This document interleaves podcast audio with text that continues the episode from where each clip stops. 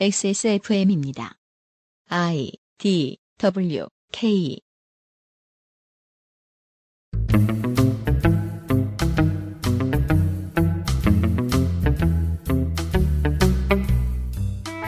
그것은 알기 싫다 특별 기획. 2018 국정감사 기록실. 기획재정위원회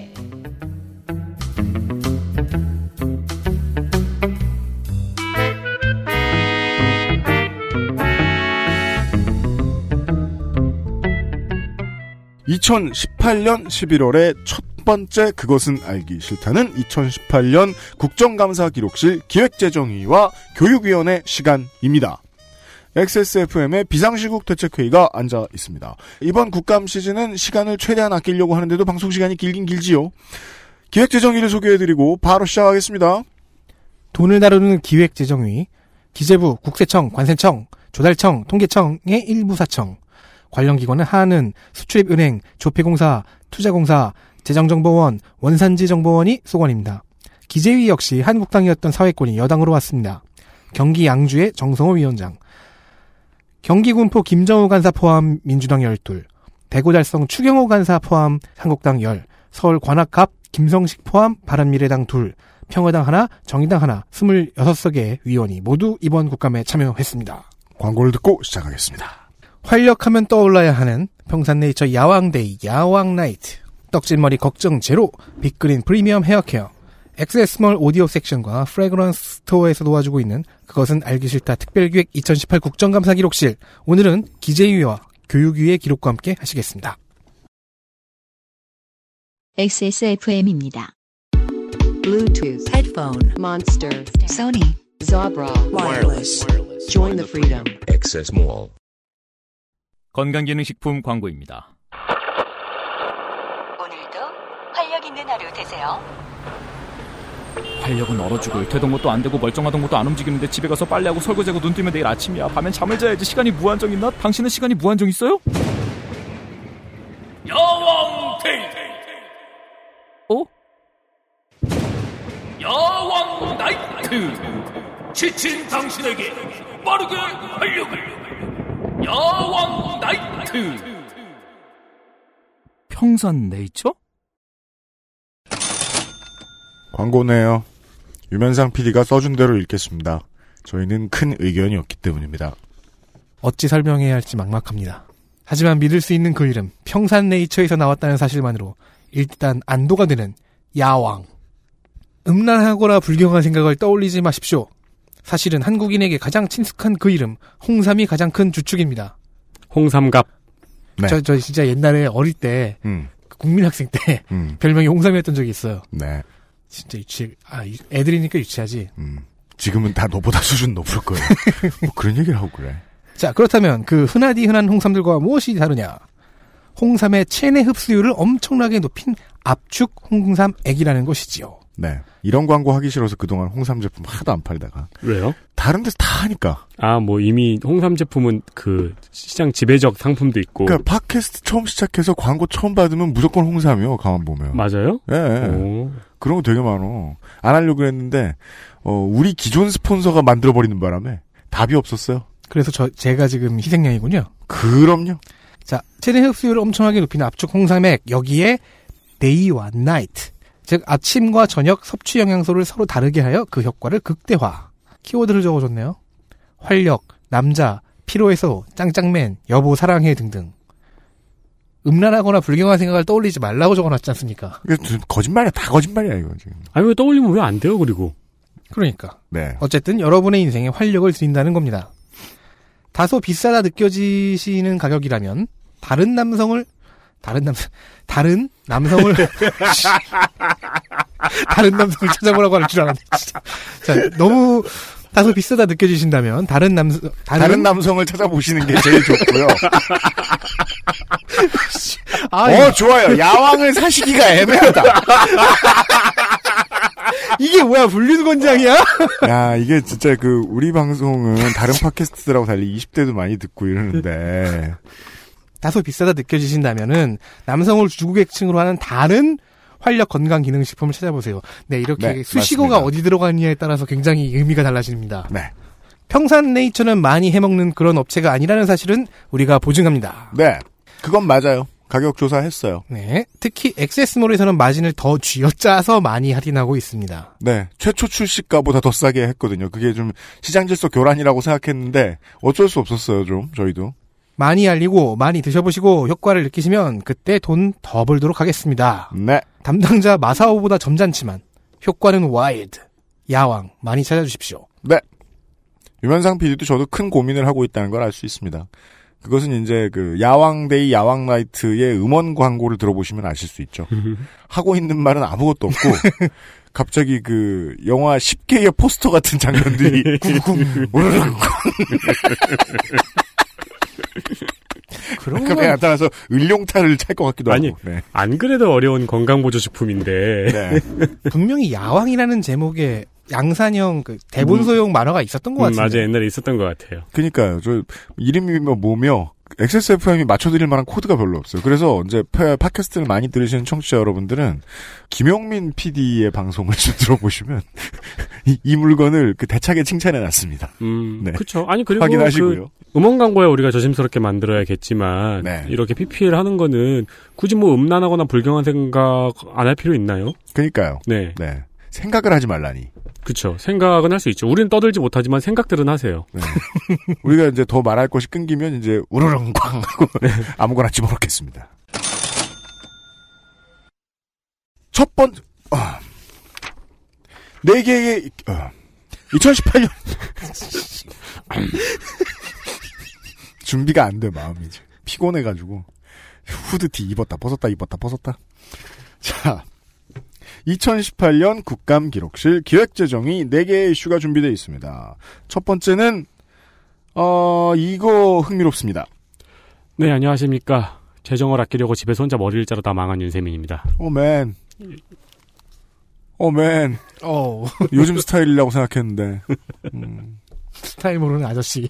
어, 그, 그, 저, 뭐냐, 저, 라따뚜이 2 헤어 디자이너. 이런 새로운 영화가 나온 거죠. 그럼 그게 왜 라따뚜이야? 쥐가 파먹은 것 같으니까.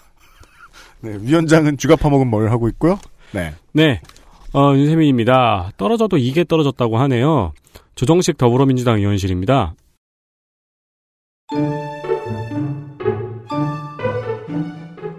이슈 하나.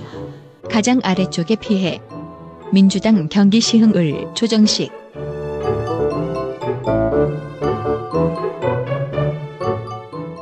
지속적인 세법 개정으로 폐지 줍는 노인들의 소득이 줄고 있다는 지적입니다.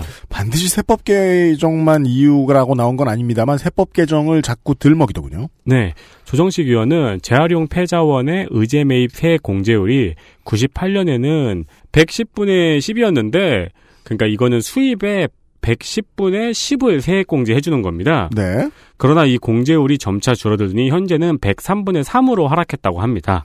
그냥 세액 공제 안 해주고 싶은 수준으로 줄이는 거군요. 사실 이 세액 공제율이 원래는 그 계속 제도가 없어질 예정이었어요. 음. 네, 연장 연장 연장해서 지금까지 온 겁니다. 음. 네, 왜냐면 이제 이거를 없애기에는 재활용 폐자원의 활용이 아직 그렇게 잘 되고 있지 않다는 그 당시에 계속되는 판단에 의해서 연장이 계속된 거죠. 음. 문제는 그러면서 폐지 줍는 노인들의 생계가 어려워진다는 겁니다. 음. 공제율이 106분의 6일 때 킬로그램당 100원이던 폐지 단가가 지금은 30원에서 40원에 그치고 있다고 밝혔습니다. 우리가 지난주까지 이제 그 테이크아웃 컵에 대해서 이야기를 하다가 제가 알아본 다른 재활용품의 가장 큰 이슈가 종이였어요. 네. 종이는 재활용률이 높잖아요. 그러니까 가져가는 거 아닙니까? 그런데도 불구하고 재활용이 되어야 할 종이의 공급량이 너무 많이 늘었다는 거죠. 그렇죠. 가치가 너무 싸졌다는 겁니다. 네. 국감장에는 한국재활용협회장이 나왔습니다. 음. 어, 한국재활용협회장은 고물상이 경쟁 관계이기 때문에 세제 지원을 착복하면 영업을 할 수 없는 구조라고 밝혔습니다. 그러니까 이 말은 무슨 뜻이냐면은 이 폐지를 주우시는 분들이 폐지를 고물상에 갖다 주잖아요. 네. 근데 어느 고물상이 이 세제 지원을 착복해서 돈을 적게 준다면은 소문이 금방 나서. 네 폐지 줍는 분이 거기에 안 갖다 줄 거다. 뭐, 그러죠. 네, 이런 의미인 것 같은데 음. 어 그래서 세제 지원은 100% 노인들에게 돌려준다고 합니다. 음. 저는 개인적으로 모를 일이라고 생각합니다. 그렇습니다. 네. 네. 장부 기록이 없는 거래이기 때문에요. 그렇죠. 그 지역을 장악하고 있는 고물상이 없을 리가 없다고 생각합니다. 네. 한편 현재는 이현주 의원이 패자원 활성화를 위해서 지난 8월 공제율을 110분의 10으로 상향 조정하고, 그러니까 이거는 그 오랜, 원상복구. 오랜 기간 동안 20년에 걸쳐 떨어졌던 거를 98년 수준으로 음. 다시 돌려오는 겁니다. 네. 그리고 제도의 일몰 기한, 아까 제도가 이제 폐지될 예정이었다고 말씀드렸죠. 음. 제도의 일몰 기한도 2021년으로 연장하는 법안을 발의했습니다. 네. 그러니까 이것 때문에 폐지 짚는 노인들의 수입이 감소되니까 이 세액공제를 올려주자는 이야기인데 음. 저는 개인적으로 이게 맞는 논의인지는 잘 모르겠습니다. 음. 네, 폐지 짚는 노인들의 생활을 위해서 고물상들의 세금을 깎아주자. 이것이 정치죠. 맞는 논의는 아닌데 해야 하는 논의인 네, 겁니다. 이 비용과 이권이 생각보다 무서운 것으로 제가 알고 있습니다. 음, 지역마다 반드시 있어야 하는 것이고 큰 사업장이 필요하며 그 사업장에 땅과 도로를 확보하기 위해서 지자체에게서 무언가를 양보받아야 하는 업자들이 지역마다 있는 사업인 거예요. 네, 네. 그리고 이 사업이 없으면 지자체는 제대로 된 행정 서비스를 주민들에게 돌려주고 있는 것이 아니게 되므로 지자체도 반드시 이 사업을 하는 사람들을 거느리고 있어야 한다는 거죠. 네, 네. 그래서 아까 위원장이 해준 추측이 설득력이 있게 들리는 겁니다. 지역의 고물상마다 이권을 가지고 있는 사람들이 있을 것이다. 지역을 장악하고. 네. 예. 거의 과점 상태인. 네. 꽤 큰 비용이 오고 갈 것이다. 그래서 이제 세제 혜택을 주려고 하다 보니까 이게 구치가 좀 크다는 생각이 든 거죠. 정부 행정부의 입장에서는. 그렇습니다. 그래서 합리적으로 한다고 깎아 나갔던 건데 그게 실제로 폐지를 줍는 분, 폐지를 직접 수거해 가시는 분들의 생계에 영향을 끼친다. 라고 얘기가 나오면 당연히 오늘 내일 하는 상황에서는 정치인은 그럼 이거 올리자라는 소리를 할 수밖에 없다.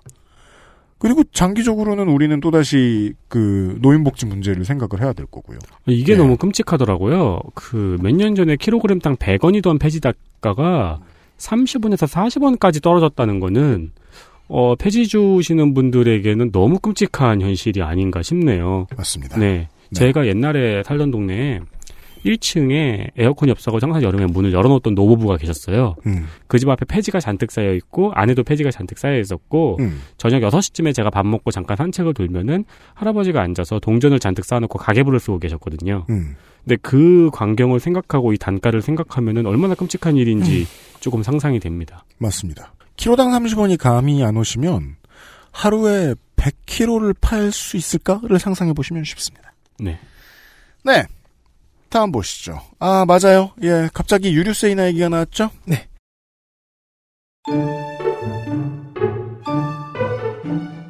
이슈 둘 유류세 인하 토론 바른미래당 서울 관악갑 김성식 평화당 전북 정읍 고창 유성엽 민주당 서울 성북 갑 유승희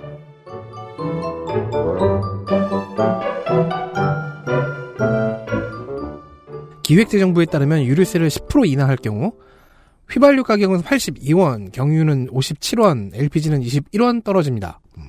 유류세 인하에 대해 김성식 의원이 이의를 제기했고요. 김동연 부총리와 의견이 충돌해 토론 분위기가 되었어요. 유성엽 의원도 이 논의에 끼어들었습니다. 네. 세 사람의 논지와 반박을 정리해봤습니다. 아, 바른미래당 김성식 의원이죠. 유류세는 기름을 많이 쓰는 사람이 더 내는 세금이고, 감면하면 역진 효과가 일어날 테니까 소비자에게 혜택이 돌아갈지도 미지수고, 유류세에는 친환경에 대한 구상도 담겨 있는데 이걸 허무는 것이 아닌가, 표를 의식한 유류세 인하인가, 라는 게 바른미래당 김성식 의원의, 예, 질의의 내용이었다. 다음 김동연 의원의 아, 김동연 부총리의 반박. 김동연 부총리는 국제 유가가 80달러를 넘었고 현재 경기 상황은 내수 진작 필요성이 있다. 어차피 배기량 2,500cc 이상의 고급 차량은 전체의 15%일 뿐이다. 또 선거가 당장 있는 것도 아닌데 표를 의식할 리가 없잖나. 김동연 부총리가 말을 점점 더 잘해요. 음, 네. 평화당의 유성의 의원은 2008년에도 유류세를 인하했는데 그때 휘발유 가격 인하 효과는 나타나지 않았다. 당시 유류세 10%를 인하했는데 이거는 세수만 날리고 시- 결국 실패하고 말았다. 의도는 좋지만 실제 경기 부양 효과로 이어질지는 모르겠다. 어차피 세율을 원상복귀시키면 효과는 도루묵이 된다. 그러자 김동연 부총리는 다시 2008년과는 달리 지금은 가격 공개가 이뤄지고 있다. 인하 체감이 가능하도록 정부가 유도할 것이다. 라고 답변했습니다. 계속해서 적합한 답변들이 나오고 있어요. 유류세는 11월 6일부터 6개월간 15% 한시적으로 인하됩니다. 이로 인한 가격 하락이 일어난다고 가정을 하고 하락분을 난방용으로 계산을 해보니까요. 한 달에 어, 가구당 연료비 절감 혜택이 6천 원 정도 나온다고 유승희 의원실이 계산했습니다. 어, 휘발유가 리터당 1,800원이에요. 근데 유류세를 인하해서 휘발유 가격이 어, 리터당 82원이 떨어졌대요. 1,718원이 되죠. 그건 떨어진 게 아니다라고 말하고 싶은 거죠. 실질적으로요. 네. 체감이 없다. 체감이 없다. 그러면서 이 논의에 탈락되는 사람들은 누굴까요? 저는 보통은 상당수의 지입차주들이라고 봅니다. 기름을 얼마나 많이 쓰는데요. 그죠. 실제로 사업 비용이 줄어듭니다. 그 다음에 나오는 저 중요한 지적은 첫 번째로 나왔던 김동연 부총리의 답변이었죠. 2008년에 했더니 기름 파는 회사들이 주유소들이 알아서 기름값을 지들이 올려버리지 않았느냐. 네. 그거 이번에는 이제는 우리 예전하고 다르게 10년 전하고 다르게 원가 깐다.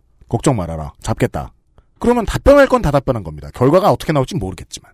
네. 출퇴근용으로만 기름을 쓰는 저하고 유면상 PD한테는 큰 타격하고 큰 차이 없어요. 네. 이거는 상당 부분 난방유를 쓰는 사람들과 자영업자들에게는 혜택으로 혜택이 혜택처럼 보이게 돌아갈 수 있을 거라고 봅니다. 정말로 김동연 부총리가 얘기한 대로라면요.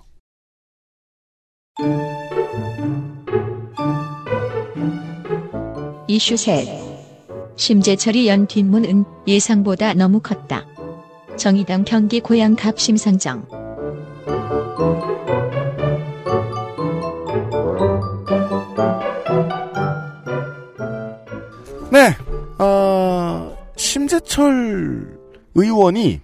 현 정부의 비리를 밝혀낸 용자냐, 아니면 이제 뒷문을 열고 들어갔던 좀도둑이냐가 예 이번 국감 기재위에서 가장 중요한 이야기였습니다. 그래서 보- 그 본인 변호에 상당히 많은 시간을 할- 할애했죠. 그리고 국민들이 뽑아준 국회의원들 300명 중에서요 친인척이 있어요. 그 친인척에게 음. 이번에 대차 맞았습니다. 네, 둘이 친하다던데. 네, 그렇겠죠. 기재위 국감의 주인공이었습니다. 네, 네, 주인공이 아닐 수가 없어요. 네, 심재철 의원이 국정감사장에서 괴로운 싸움을 하고 있었습니다. 네. backdoor 심, 음, 그러자 심상정 의원이 새로운 지적을 했습니다. 더 괴로우라고. 네. 심재철 의원의 비인가 정보 유출이 관리자용 backdoor가 아니냐는 지적입니다. 이러면 해킹일 가능성보다 관리자를 매수했거나 관리자를 꼬드겼을 가능성이 높아지는 겁니다. 그러니까 심재철 의원이 들어간 정보가 원래 이제 감사관용 경로가 따로 있고 관리자 모드가 있는데 음. 심재철 의원은 우연히 어떻게 백스페이스 두 번으로 이걸 뚫었다고 주장을 하잖아요. 신공.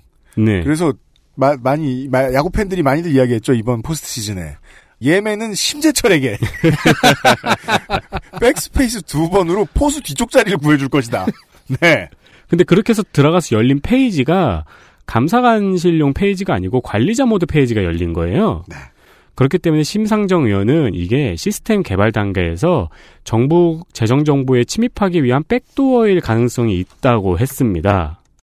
그렇다면은 이거야말로 그러니까 예를 들어서 어, 백스페이스를 두 번 쳐서 관리자 화면이 나오고 그 관리자 화면에서 다섯 번의 절차를 거쳐서 어, 특수한 자료를 입수하게 되는 이거야말로 백도 아니고 뭘로 설명이 가능한가?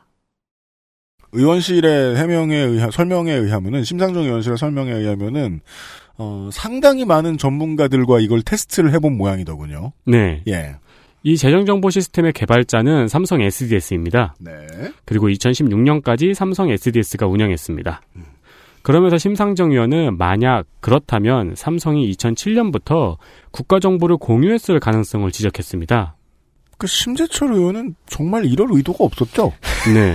정말 이렇게까지 일이 변경될, 그러니까 일이 커지길 바랬겠지만 이런 일이 커지길 바라진 않았을 그럼요. 네. 네. 그러니까 심상정 의원의 지금 의심은 뭐냐면요.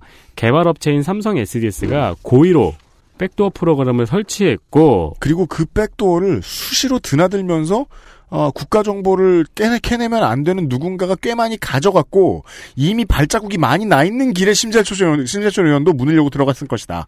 그 의혹입니다. 네. 국감장에서 심상정 의원과 유승민 의원이 이와 관련된 질의를 했습니다. 음. 재정정보원장과 dBrain 운영본부장은 폐쇄망이기 때문에 불가능하다고 답변을 했고요. 네. 시스템 로그를 분석한 결과 그러한 기록을 발견하지 못했다고 답변했습니다. 네. 그리고 이제 마무리로 검찰 수사 결과 밝혀질 것이라고 했는데 음. 어, 언론에서 전문가들을 인터뷰한 결과 음.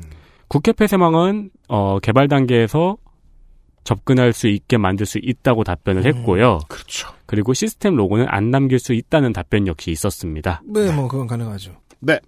그러니까 처음에 그 청와대 업무 추진비에서 어 두당 6천 원의 사우나비를 줬다. 네. 그 정도로 끝냈으면 삼성을 울릴 일은 안 했습니다. 네. 예, 처음에 그것 때문에 시작이 된 거죠. 왜냐하면 저도 심재철 의원이 지금쯤에서 두 가지 갈림길이 있다. 국가기관으로부터 이제 그 고발 조치를 받았을 때. 음. 아니, 나는 보안 요원들이 사우나를 어떻게 6천 원에 가냐. 성수기인데 8천 원은 받지 않았겠느냐. 그 정도가 궁금했다. 라고 네. 말하고 깨갱했으면 거기서 끝날 텐데. 이걸 더 캐면 결국은 이거 어떻게 확보했는지를 명명백백히 밝히라고 할 텐데. 하다 안 되면 나중에 여당이 다른 카드 저 서로 이제 막 바꿔야 될 때 심재철을 특검에 올리려고 할 텐데 음. 거기까지는 좀 뻔했거든요. 네. 근데 심재철 의원한테는 안 뻔했나 봐요. 어쨌든 그래서 지금 국감까지 온 겁니다. 누구나 멋진 계획이 있죠. 아닌데 얼, 그러니까- 얼굴을 맞기 전까지는요. 예. 그렇게 해서 얻은 자료를 가지고 이게 그 뭐 살라미 전술이라고 그때 그랬죠. 네. 이게 무슨 정가의 보도인 것처럼 휘두르면서 이러니까 이런 역공을 받은 건데 네. 뭐 우리 편히 할 수 있는 가정을 해보자고요. 이런 식으로 박근혜 국정농단이 발견됐다고 해보자고요. 그렇죠. 네, 그러면은 이런 식으로 반응 안 해요. 음. 근데 무슨 그걸 정가의 보도 가지고 여론을 획득하려고 하고 이러니까 이런 식으로 지금 반론을 받는 거잖아요. 사실 심재철 의원은 이걸 왜 뚫렸냐고 따질 수도 있는 입장인데. 처음에 그렇게 맞아요, 따졌는데 네. 네. 엉뚱하게 가니까 지금. 심상정 의원실에서는 왜 뚫렸긴 찾아봐야지 하면서 네. 찾아보았습니다. 그러니까 사실 이 질의는 심재철 의원이 할 수도 있는 질이지만 네. 여기까지 안 미, 못 미친 거죠. 음, 그렇죠. 그리고 심재철 의원은 질의를 이렇게 했어야죠. 왜 뚫렸을까요? 그러면 누군가는 또 답할 거 아닙니까? 네. 그렇죠. 그러니까 국감쯤 왔으면 터질 줄 알았는데 저도 이렇게까지 흘러갈 줄은 몰랐습니다. 심상정 의원의 거대한 승리가 나왔고요. 그리고 이거는 또 저희도 몇 번 짚었기 때문에 국감에서 다뤄주기를 또 기다렸고요. 예, 이 얘기를 좀 마지막으로 해보죠. 기재위는.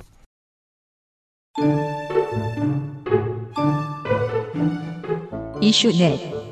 라우스댐 수출형 상품 백화점인가? 민주당 경기 부천 원미 갑 김경협 정의당 심상정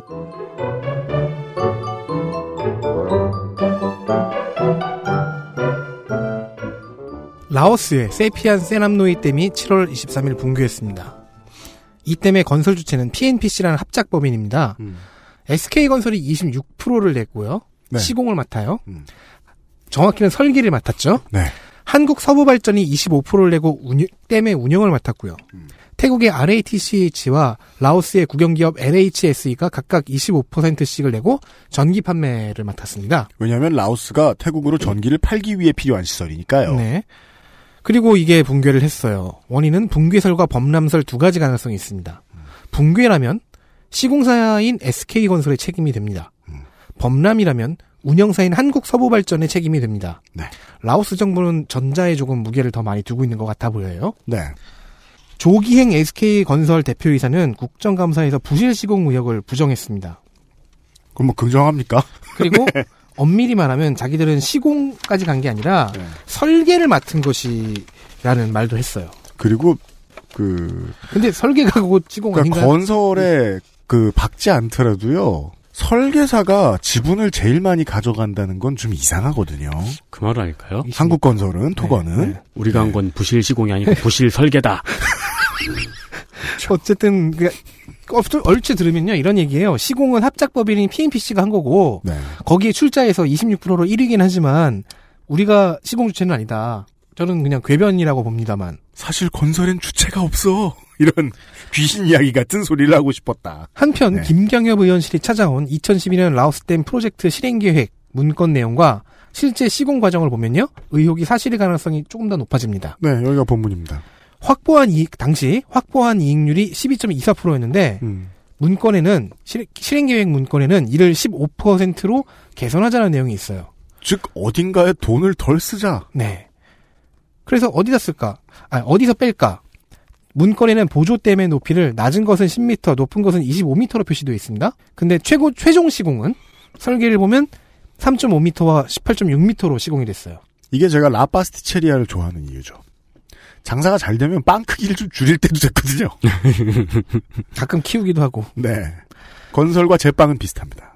그러니까 설계가 변경되면서 높이가 낮아진 거예요. 네. 여기서 돈을 뺀 것 같아요. 음. 또한 라오스 정부로부터 수주받을 당시 공사 기간이 빨라지면 보너스를 지급한다라는 내용이 계약서에 있었던 걸 발견했습니다. 네. 그러니까 라오스 정부가 지불하는 거죠. 음. 보너스를 받고 이익률을 높이기 위해 공사 기간을 단축하려 했고 그러다 보니 설계까지 변경해서 보조 때문에 수리가 낮아지고 근데 한게 아니라는 댐이라는 건 의혹이죠. 댐이라는 건 보통 지으면서 몇 번의 홍수를 우기를 거칩니다. 네. 근데 그 짓는 지역 정부의 입장에서는 댐은 급할 리가 없는 사업이에요. 아, 뭐 라, 라오스 중앙 정부의 입장은 다르겠죠. 그러니까 만들어 두면 급할 리가 없는 사업이라. 그러니까 아, 저도 네네. 이제 그 주워 들은 바입니다. 음. 열심 갑자기 배운 바입니다. 역사상 가장 급하게 지어진 댐은 그 살수 대첩 때 사용된 댐이겠죠. 그건 터트리려고 지은 그건 댐이니까. 댐이 아니죠. 그건 이제 수나라 입장에서 보면 댐이죠. 그건 그건 보구나. 네네. 그 이러한 인프라 시설을 지을 때 국가가 빨리 짓는 대가로 뭘 해준다? 저는 상식적으로 하나도 이해가 안 돼요. 전문가의 소감을 한번 들어봐야죠. 음, 옆에서 듣고 있던 은성수 수출입 은행장은 네, 합리적인 추정이라고 의견을 밝혔습니다. 그렇죠.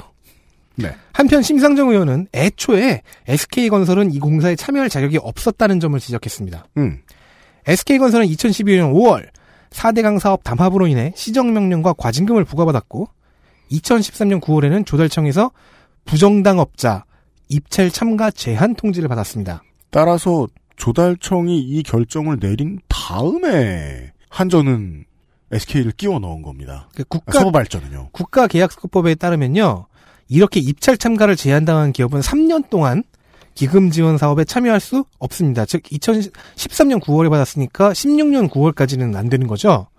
하지만 2015년 4월 SK건설은 라오스 심사에 참여했습니다. 네, 심상정 의원은 또한 당시 기재부가 비슷한 사업 4건 중에서 라오스 사업만 서둘렀다고 주장을 했는데요. 음.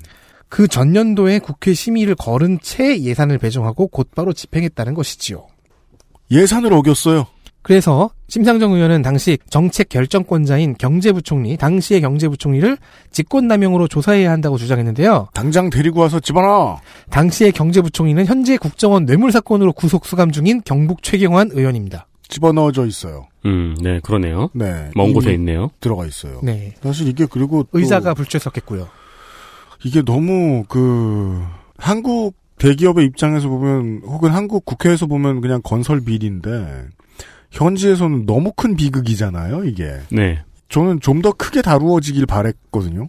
좀 많이 황당해서 처음에 이게 뭐 범람이 문제다, 시공이 문제다 이런 거 얘기하면서 시비가 붙었을 때는 참고인이 아니라 피의자의 마음으로 임해야 될 건데 최태원 SK 회장은 갑자기 라오스 정부에다가 천억 원이 넘는 돈을 들고 갔죠. 음. 그리고서는 어, 몇몇 경제지나 이런 저저 뭐냐 잘 받아 써주는 매체들에서 받아 써줬습니다. 쾌척이라고. 네. 어디다 대고 그런 단어를 써요. 예, 그, 저, 꽤나 비인륜적이라서. 네, 뭐 S, 그러니까 SK건설의 주장이 다 맞는다고 쳐도 도의적인 책임은 있잖아요. 네. 그러니까 쾌척이라는 단어는 절대 못 쓰죠. 그리고 네. 도의적인 책임을 지고 싶은 사람이 들고 갈 수 있는 돈의 액수가 아니에요, 이건. 음, 네. 네. 그러니까 우리나라가 책임이 있는 외국에서 일어난 엄청난 참사잖아요. 네. 이거는 이제 그 나라의 법망을 좀 피해보겠다는 건 것 같은데, 네. 한국에서라도 처벌이 잘 됐으면 제발 좋겠습니다. 네. 기재위의 이슈 네 가지만 짚어드렸고요. 광고를 듣고 와서 기재위의 기가세한 장면들을 확인하시겠습니다. XSFM입니다. 두피도 피부니까 클렌징으로 세안하고 스킨, 로션, 영양크림까지 얼굴에 놓치기 싫은 피부관리 같은 피부인 두피는 잊고 계셨나요? 짜증나고 힘든 일상으로 지친 두피와 모발을 새로워진 Big Green two three 프리미엄 샴푸에 맡겨주세요. 소중한 내 두피와 모발의 변화 잊지 마세요. 두피 역시 내 소중한 피부란 사실. 두피도 피부니까 Big Green two three 프리미엄 daily scalp 샴푸 Big Green damage care 케라틴 헤어 마스크 오늘 면세점에 들릴 수 없다면 Access Mall fragrance store를 만나보세요.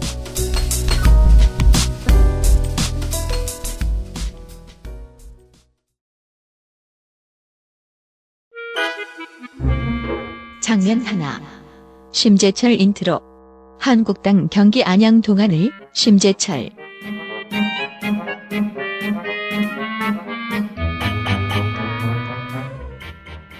기재위에서 예, 그 기가세하는 장면들을 보고 싶으면 최고의 기대주는 역시 심재철 의원입니다.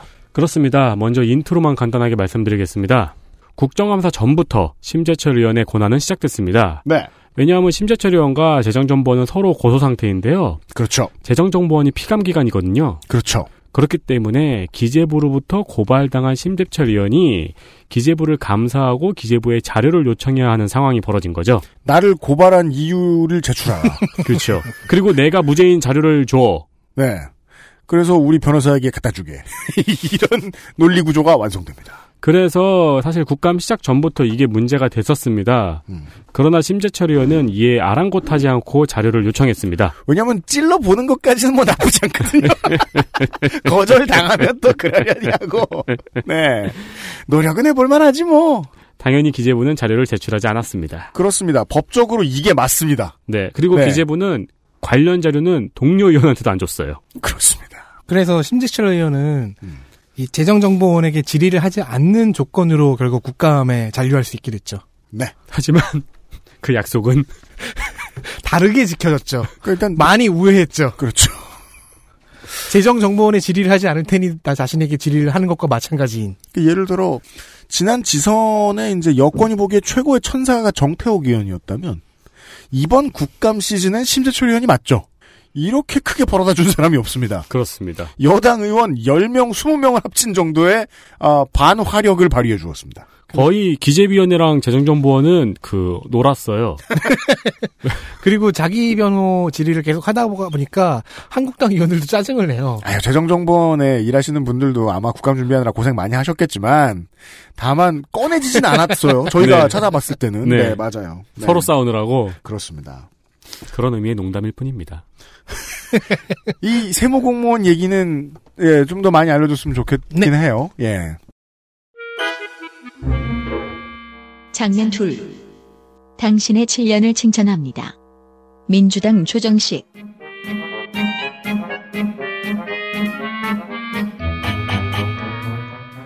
OCN인 드라마 38사 기동대 83, 38 사기동대 아니에요? 네, 네. 38사기동대요. 네. 사기천 38인가? 40, 38인가? 네. 38이에요. 네. 혹시 후속작이 만약 작업된다면 한정훈 작가가 참고할 만한 이야기가 있습니다. 음. 조정식 의원은 서울국세청 조사 4국 임성애 조사관을 참고인으로 불러냈습니다. 작년 국감 방송에 나왔던 조사 사국이죠. 네. 네, 그, 그 영, 국세청의 중수부. 영장 없이 바로 들어갈 수 있는. 네. 그렇죠. 그래서 그 권한을 조정한다는 소식을 작년 국감방송에서 전해드렸는데 음. 바로 그런 조사 사국에 소속된 조사관입니다. 네. 그러니까 무서운 사람임을 의심할 수 없죠. 안 무서워도 그가 있으면 무서울 겁니다. 네. 그러니까 얼마나 무섭냐. 회사 하나를 7년 동안 추적해서 역외 탈세액 162억 원을 추징한 사람입니다. 와. 그러니까 38사 기동대가 이제 탈세한 자들을 한테 사기를 쳐서 추징을 해내는 그런 네. 내용이었죠. 그렇죠. 자, 그럼 이 회사는 어떤 회사냐? 말레이시아 라부안의 조세 회피 목적으로 페이퍼 컴퍼니를 하나를 세웠어요. 음. 그리고 싱가포르에 있는 자회사의 주식이 있습니다. 네. 말레이시아에 세운 조세 회피 회사를 A라고 하고 음. 싱가포르에 있는 자회사를 B라고 하겠습니다. 음. 그럼 B 회사의 주식을 A 회사에 싼 값에 넘깁니다. 그럼 A 회사는 이 주식을 일본 기업에 팔아서 네. 팔 때는 정상 가격을 받죠? 음. 그렇게 해서 차익을 만듭니다. 탈세죠. 이 문제는 이 A사가 페이퍼 컴퍼니가 거래와 대금 수령을 실제로 했기 때문에 탈세로 볼 수 없다는 판결이 나와버린 겁니다. 음. 그래서 국세청에 손발이 묶였어요. 그러자 빡친 임성의 조사관은 직접 싱가포르로 날아가 비사와 관련된 영문 계약서들을 샅샅이 뒤져 증거를 수집하고 법적 논리를 구성하고 소송에 출석을 했습니다. IP 주소를 추적하고 상대편의 위증을 고발하는가 하면 역으로 사기 혐의를 걸어버리는 등의 전술도 구사했죠. 음. 소송 중에는 둘째 아이를 임신하고 있었는데 태교를 법정에서 하겠다는 각오였다고 합니다. 법정은 참 피곤한 곳입니다만 동시에 조용하긴 합니다. 중간에 근무지와 담당 업무가 바뀌었음에도 한승희 국세청장에게 직접 수사 지시를 받아내 끝까지 털어버렸습니다. 결국 소송에서 국세청이 승리해 162억 원의 탈세가 인정된 것이지요. 작년에는 이 건이 예산 성과금 심사위원회에서 우수 사례로 선정되었습니다. 조정식 의원은 칭찬을 위해 증언대에 임성애 조사관을 세운 것이고요. 여야 의원들은 박수로 화답했습니다. 왜냐 돈 벌어온 사람이 최고니까요. 그렇습니다. 자기 일 열받아 사는 사람들 있잖아요. 어, 멋있죠. 네, 진짜 공무원 중에 이런 분들 많으시면은 네. 세금 네. 잘 걷힐 텐데. 그렇습니다. 어, 우리는 심재철을 좀 우려 먹어야겠습니다. 장면 셋. 심재철 special. 한국당 심재철.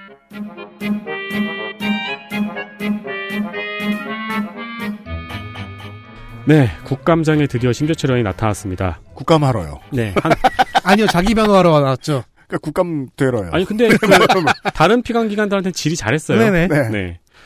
어, 나올 때마다 화제를 몰고 일으켰지만 가장 주목되는 순간은 이 순간이었습니다. 자신의 고소 주체인 김동연 부총리를 맞닥뜨렸죠. 그렇습니다. 드디어 만났다. 조우. 그 전에 국회에서도 40분에 가까운 치열한 공방을 벌인 적이 있습니다. 아, 김동연 부총리를 맞은 이날, 그, 심재철 의원은 스피드 퀴즈를 준비했습니다. 보시죠. 20개의 단답형 질의를 그 질의 시간 내에 쏟아내었거든요. 음. 거의 의미가 없는 질문들의 나열 중에서 가장 어려운 질문을 하나 뽑아봤습니다. 네. 20곡의 중 일부입니다. 주로 북한의 인권은 중요한 문제입니까? 아니면 덜 중요한 문제입니까? 더와 덜이라고 하는 건 뭐가 비교 대상이 있어야 될 네. 비교가 아니더라도 그래도 북한의 존중- 인권은 우리들이 존중돼야 신경을 써야 될 중요한 정책이다. 뭐 아니다. 존중돼야, 존중돼야 한다고 생각합니다. 중요, 중요하다. 존중돼야 한다고 생각합니다. 존중돼야 된다. 네. 어, 공무 야 이거 정치적인 대답인데요. 존중되어야 한다고 생각한다. 무엇을? 엄마가 더 좋습니까? 아빠가 더 좋습니까? 더와 덜이라는 정도를 다시 묻습니다. 김동연 부총리가. 그리고 음. 목적어가 없이 존중이라는 단어를 써갖고 다시 되묻자. 네. 예, 김동연 부총리는 어, 두 분 다 존중되어야 된다고 생각합니다. 그러니까 되게 애매해요. 이런 그 의미 없는 질문을 약 한 17개 정도를 계속 쏟아냈어요. 아 맞다 여기 기재위죠. 네. 경제 얘기를 해야 되는 아니, 곳이죠. 경제 얘기 많이 했어요. 문재인 정의 정권, 문재인 정권의 경제 정책은 잘하는 것입니까? 뭐 이런 근데 식으로. 왜 북한 인권은 왜 나와요? 그 모르겠어요. 그래서 중간에 그 저기 김동연 부총리가 질문 짧게 해주셔서 감사하긴 한데 쉽게 대답할 사안들은 아닙니다라고 답변하기도 했습니다. 자, 이 질의 스피드 퀴즈의 하이라이트는 마지막 부분입니다. 마지막 부분에는 그, 그 당일날 아침 칼럼을 가져와서 전가의 보도처럼 읽어 내려갔습니다. 이것도 심재철 의원이 읽은 거죠. 네. 이런 부분에 대해서는 어떻게 생각하십니까? 사실 나는 오랫동안 김동연이 왜 사표를 내지 않는지 의아했다. 동의하십니까? 의원님, 한 나라의 경제부총리라면 자신의 경륜과 철학을 펴지 못할 상황이면 당연히 직을 던져야 한다.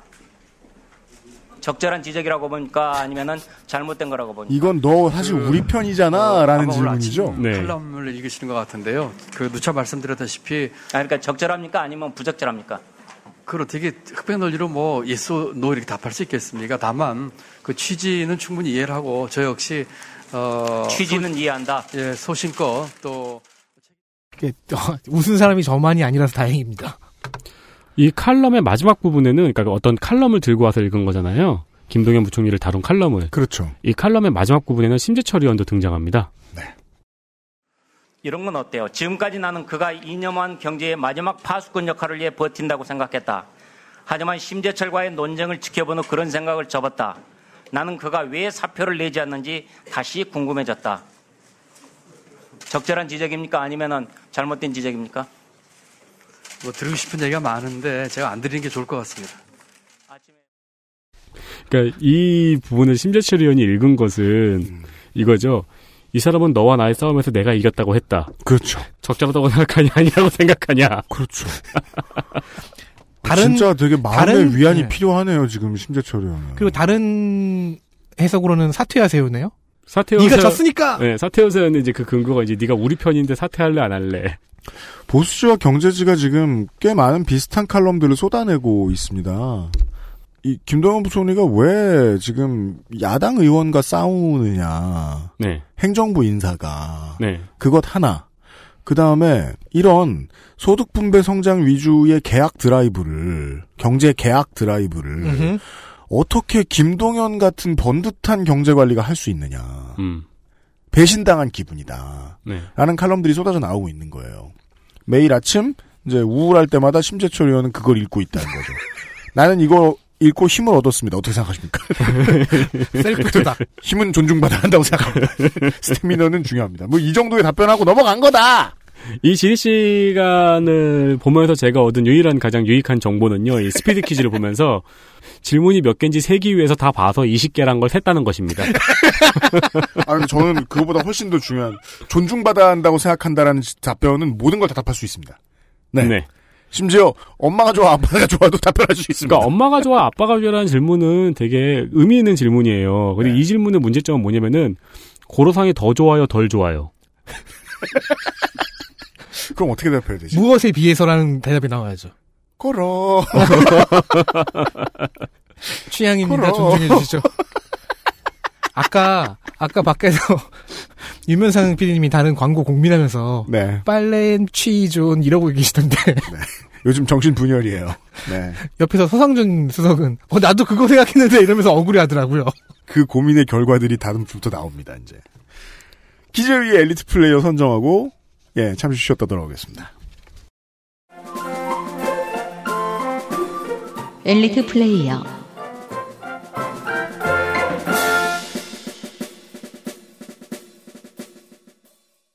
정의당 경기 고양갑 심상정 의원입니다. 네, 친인척을 골로 보내버렸습니다. 그렇습니다. 라오스댐 붕괴 책임, 백도어 의혹 제기로 그 이슈 자체를 더 크게 꺼내버렸죠. 그 심지어 삼성을 끌고 돌아올, 끌고 들어올 줄은 꿈에도 몰랐습니다. 그렇습니다. 그리고 파행 때마다 적절한 중재 시도로 어, 여유 있게 자리를 지켜서 끝까지 국감장을 지켰습니다. 이 삼선 이후 심상정 의원이 중재를 열심히 하거든요. 네. 저는 이제 그 이유를 정확히 알 것 같아요. 왜요? 이거 파행되기엔 준비해온 게 너무 많아요.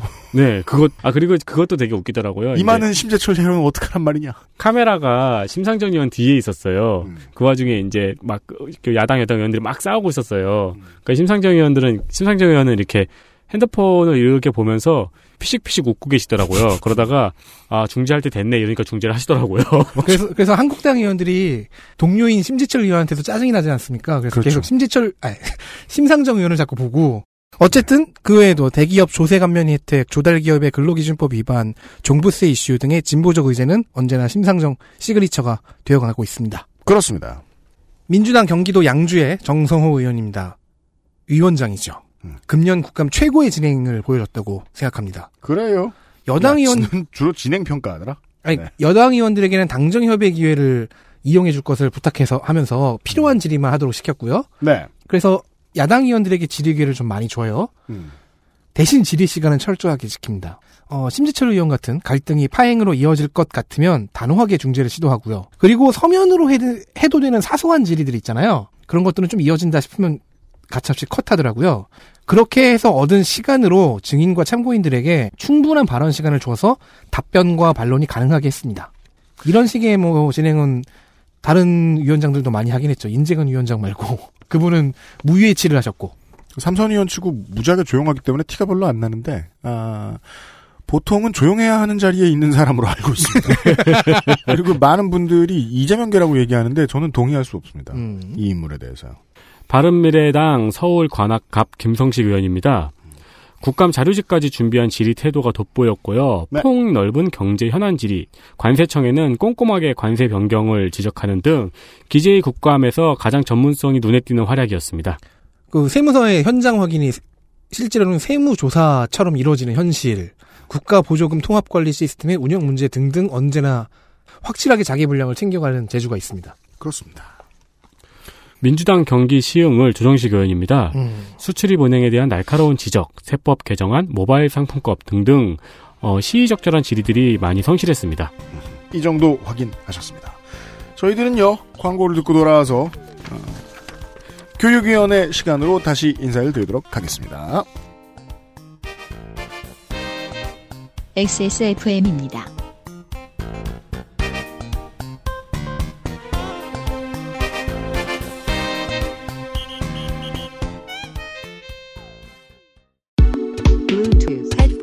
speaker, Sony, Monster, wireless.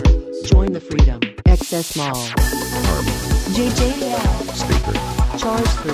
Bluetooth. Speaker. Go. Clarity. HDBT. Headphone. Headphone. Bluetooth. Sony Monster, JBL, beat the speaker. Join the freedom. Access Mall. 건강기능식품 광고입니다. 야왕 데이트! 에? 뭐요? 야왕 나이트! 효소 반응 공정 ECS 공모! 에? 그게 무슨... 야왕 데이트! 야왕 나이트! 평산 네이처?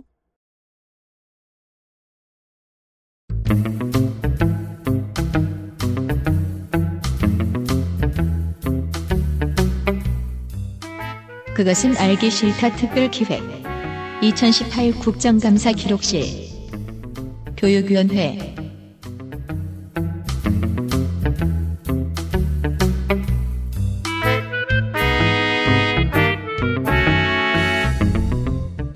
그것은 알기 싫다. 2018년 국정감사 기록실 두 번째 주 목요일의 두 번째 순서는 교육위원회입니다.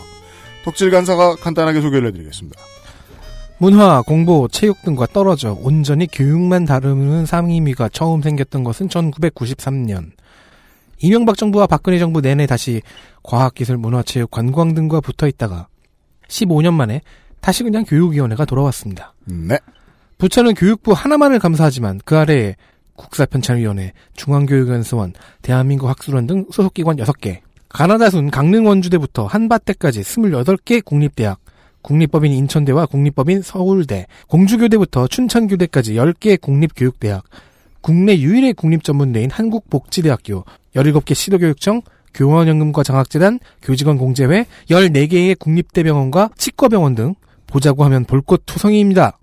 경기 수원갑 이찬열 위원장, 비례 김- 임재훈 포함 바른미래당 2명, 대전 유성갑 조승래 간사 포함 민주당 7명, 경남 거제 김한표 간사 포함 한국당 6명, 위원회 정- 정수는 16이지만 평화당 정동영 의원이 원래 하던 걸 하겠다며 국토 1호 이동을 요청, 현재 위원은 15명입니다. 그렇습니다. 올해부터 새로 생긴 교육위원회의 국감 이슈들을 간단히 짚어드리려고 했는데 이건 간단할 수가 없지요.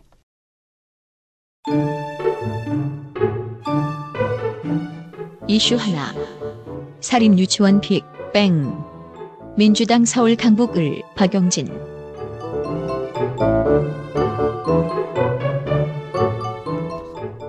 제가 가장 힘을 준 이슈입니다. 너무 유명해진 이슈라서 그냥 지나갈까 생각했지만 생각해보니 그것 또한 저의 직무유기가 될 것 같더군요. 그러니까 읽을 땐 힘주지 말아요. 이번 국감 최대 히트작이 교육위에서 터졌습니다. 네. 기업 컨설팅을 하시는 지인 한 분이 트위터에서 이런 말을 하시더라고요. 도덕적으로 큰 결함이 있던 옛 동료의 목표가 사립 유치원 설립이었다. 이제 이해하겠다. 박영진 의원실은 2013년부터 2017년까지의 5년 동안 전국 17개 시도교육청이 전국 유치원을 대상으로 진행한 감사 자료를 탈탈 털어봤습니다. 이 말은 이 자료들이 이미 확보되어 있었다는 거죠. 그럼요. 그 결과 1878개 사립 유치원에서 5951건의 비리가 저질러졌음이 알려졌습니다. 대구가 특히 멋있는데요. 255개 사립 유치원 중 181개, 즉 70%에서 비리가 발견되었습니다. 박용진 의원실은 이 감사 결과 명단에서 사법부의 판단이 필요한 중징계 유치원과 감사를 거부해서 결과가 없는 유치원을 제외하고 공립, 사립, 국립, 불문 공개했습니다. 그리고 대한민국이 폭발했습니다. 유아교육 담당을 했던 저 기자들은 자기가 한직인 줄 알았다가 짜릿한 환희를 맛보았습니다. 환희! 폭발의 이모저모를 보시죠. 네. 길기도 하다. 국고 보조를 받으면 외부 회계 감사가 당연합니다. 그것을 받지 않아 왔다는 것이 일단 골자였고요. 정부 지원금을 받아서 쓴 곳이 어딘가 하는 것이 가장 중요한 뇌관이 되었습니다. 네. 아이들 약품 구입 명목으로 무좀약, 액체 소화제 이런 걸 구매했고요. 요리 교실용 물품으로 커피, 생리대 이게 제일 웃겨. 이건 먹는 게 아니. 저녁 7시쯤마다 막걸리, 맥주, 홍어회. 아 그렇구나 맞다. 네. 근데 양으로 보아 직원 회식은 아닌 것 같습니다. 유치원용 체크카드로 명품 가방. 그렇죠. 유치원 교육비 계좌에서 원장 자녀의 대학 대학 입학금 지불. 그렇죠. 그 외에도 원장 혹은 설립자의 개인 휴대전화 요금, 개인 차량 주유비, 음흠. 사택 도시 가스비. 음흠. 이걸 유치원 회계에서 지출하고 수법. 네. 이런 건 그냥 평균이었습니다. 음. 단란주점 비용을 지출한 경우도 있었거든요. 그니까 말이에요. 어, 교사를 직위해제했는데 그 수당을 그대로 가져가고 네. 그 돈이 지급된 것처럼 하고 본인이 음. 설립자를 소방시설 관리자로 채용해 부당 지원도 받았습니다. 네. 동, 어, 동탄 환희 유치원, 서울 베델 유치원, 아란 유치원, 동네 새싹 유치원, 창원 푸른 하늘 유치원, 부산 정관 버클리 유치원, 청주 은성 유치원, 동청주 유치원, 남양주 서울 유치원 등등이 공개된 명단 중에서 가장 언론을 많이 타고 있습니다. 그래서 이것 때문에 그 불안해하시는 학부모님들이 계시다면 이거는 분명합니다.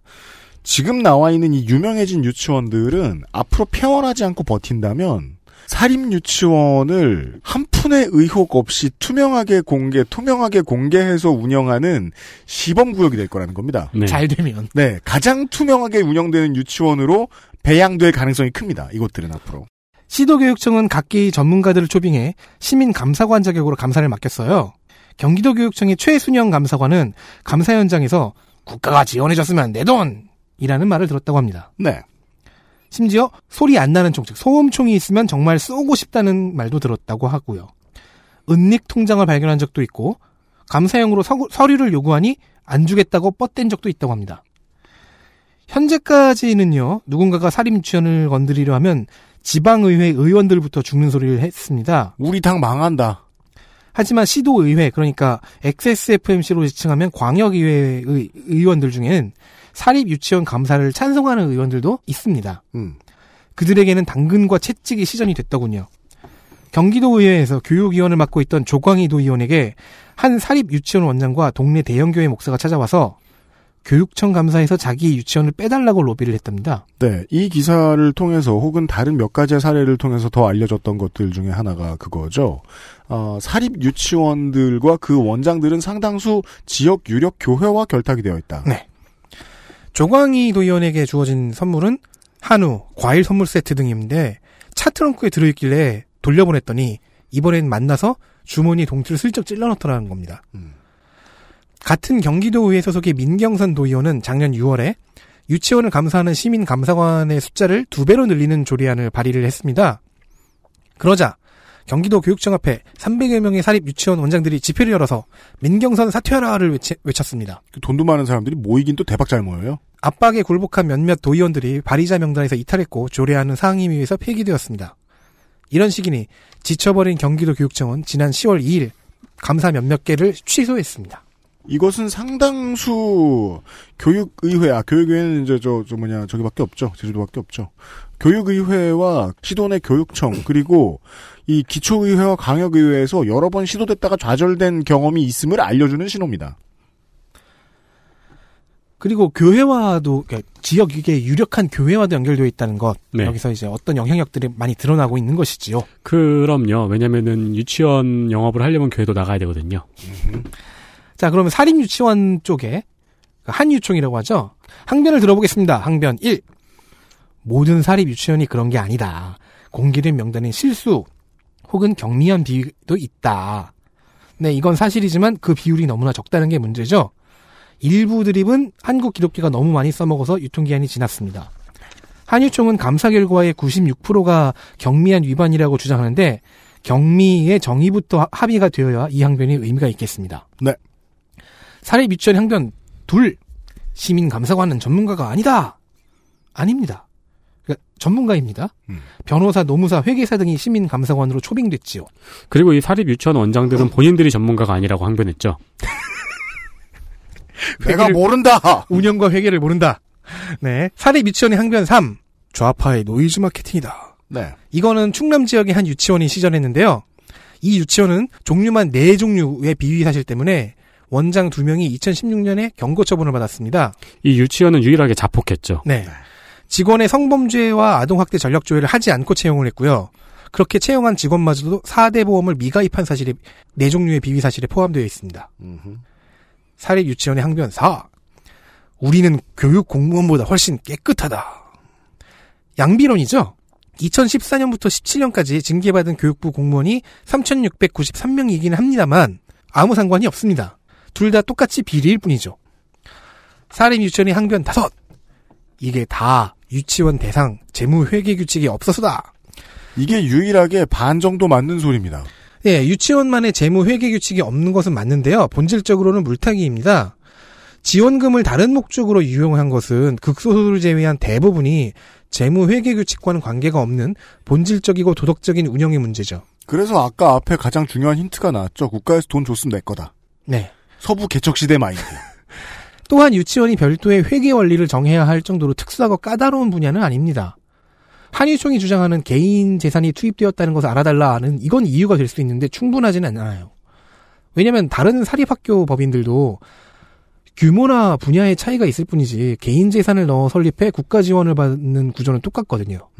게다가 한국 유치원 총연합회에게는 이런 자신들의 주장을 관철시킬 기회가 최소한 세 번 이상 있었습니다. 길게 조사했군요. 그 진짜 항변 실력이 떨어져요. 네. 그러니까 다섯 번째 빼고서는 하나도 서- 설득력이 없고. 다섯, 다섯 번째도 이걸 가지고 이렇게밖에 말을 못 한다는 거는 우리가 국정감사 내내 봤던 피감기관들의 대응에 비추면 그 힘이 너무 세서 항변해 볼 일도 없었다는 거예요. 네. 그러니까요, 이 다섯 번째 항변에 따르면요, 유치원 전용, 유치원 대상 재무 회계 규칙이 있으면 본인들에게도 이득이잖아요. 자, 작년 봄, 교육부가 사학기관 재무 회계 규칙을 개정해서 사립 유치원도 이에 해당되게 했습니다. 이때 사립 유치원들이 큰, 바- 크게 반발합니다. 3월 25일에 이런 기사가 있네요. 사립 유치원의 사학기관 재무 회계 규칙 적용 위헌 소지. 어디 실렸나 봤더니 베이비 타임즈입니다. 정부의 의도는 지원금이 들어가니까 회계를 요구하고 감사권을 행사하겠다는 거였어요. 이때 한유, 한유총이 내세운 반대 논거는 사립유치원은 설립할 때 정부 돈이 들어가지 않는 사유재산이다라는 이유였고요. 그래서 별도의 회계규칙 제정을 지지했습니다. 그러니까 이때도 기회가 있었던 거예요, 이미. 하지만 이때 한유총은 휴업투쟁으로 대응했습니다. 한유총의 그 강력한 무기들을 우리가 며칠 사이에 다 알아낼 수 있었죠. 네. 예, 언론과 박영진 의원실의 활약을 통해서 교회도 있었지만은 표, 파업권, 네. 휴업권, 네.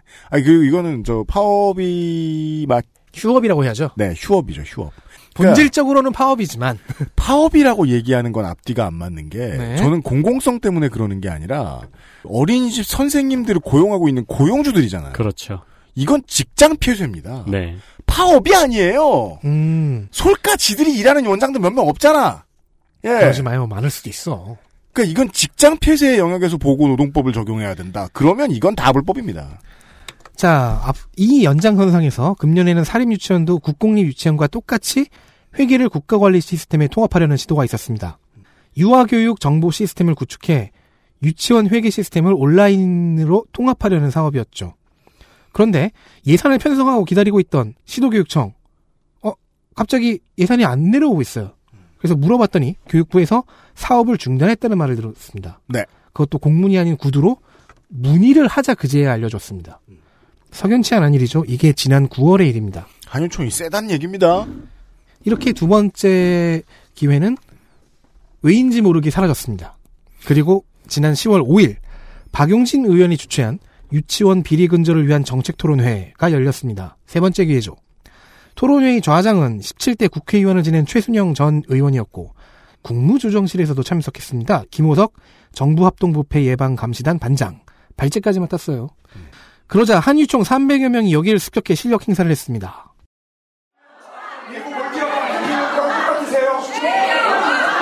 도매장에서 소리 지르고 몸싸움도 이거 아주 싫어하시네요.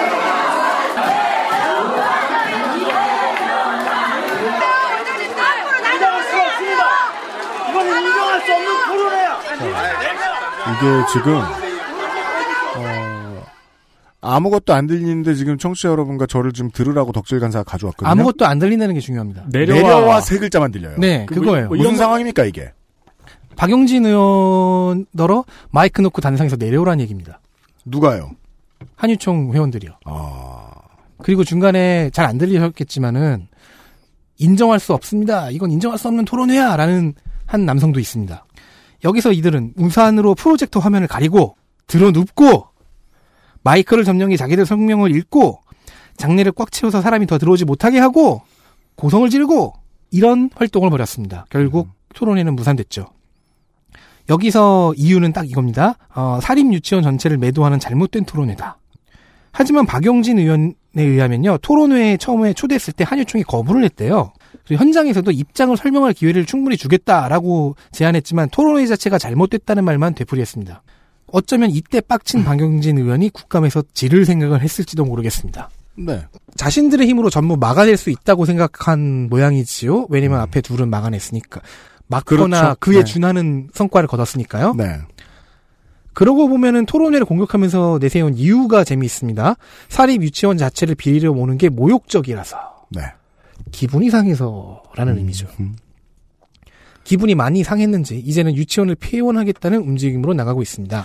부산 지역에서 한꺼번에 이렇게 움직이려고 했다가 막판에 좌절된 적이 있죠. 신입생을 받지 않는 등 폐원을 준비하려는 움직임이 보이고 있습니다. 원장들이 말하는 이유도 무력감, 모욕감 등의 기분이 있더라고요. 당연합니다. 사실상 교회와 비슷한 수준의 알토란 같은 이걸 뺏기게 생겼거든요. 그런데 폐원은 쉬운 일이 아닙니다. 정부에서 허가 내줘야 돼요. 폐원 허가를. 절차도 있습니다. 원장들은 그 절차를 잘 몰랐어요. 왜냐면 지금까지는 폐원할 일이 없었거든요. 그걸 고려할 일이 없었, 없었거든요. 네. 그래서 교육지원청에 문의하고 있다고 해요. 유은혜 장관, 나는 자비롭지 않다 포지션을 잡고 있습니다. 폐원 허가 쉽게 안 내준다. 당장 어려워질 보육공간 확충은 아마 내년부터겠죠. 국공립 시설을 임시로 쓰거나 지방 정부의 공공 시설을 임대하는 등의 대안을 짜고 있는 중입니다. 한창. 그렇습니다. 땅을 확보하는데 비용이 정말 많이 들고 빈 땅에 새로 만드는 게 비용이 정말 많이 들기 때문에 그 국공립 시설 중에 좀 큰 데가 있으면 임시로 쓰겠다는 건데 네. 그건 정말 너무 조금이고 네. 아, 다만 그 초등학교와 중학교 고등학교들을 뒤져서 병설 유치원들을 좀 늘리는 쪽을 생각하고 있다고 하죠. 음. 그게 그나마 돈이 제일 덜 들어서 덜 들어서. 하지만 쉽지 않을 거예요. 당장 아이를 맡기는 부모님들 입장을 네. 생각을 해보면은. 네. 제일 힘들 사람들은 내년에 곧 유치원을 등원시켜야 되는 부모님들이죠. 자, 정부의 후속 조치는 공개, 그러니까 명단 공개 외에도 더 있습니다. 앞으로 3개월 동안 사립 유치원 비리 집중 신고 기간을 정하고 각 시도의 신고 센터를 만들기로 했으며 상시 감사 체제를 준비하고 있습니다. 회계 투명화 방안은 일단 좀 미뤄둔 것 같긴 한데요. 어차피 금년에 예산 집행 직전까지 갔던 더 갔었으니까 상황 봐서 내밀 카드가 되겠죠. 할 수 하고 싶으면 할 수 있다. 어, 왜냐면 계획, 기획 은 다 끝나 있는 단계니까요. 아니나 다를까 박용진 의원이 예고한 법 개정에 그 내용이 포함되어 있네요.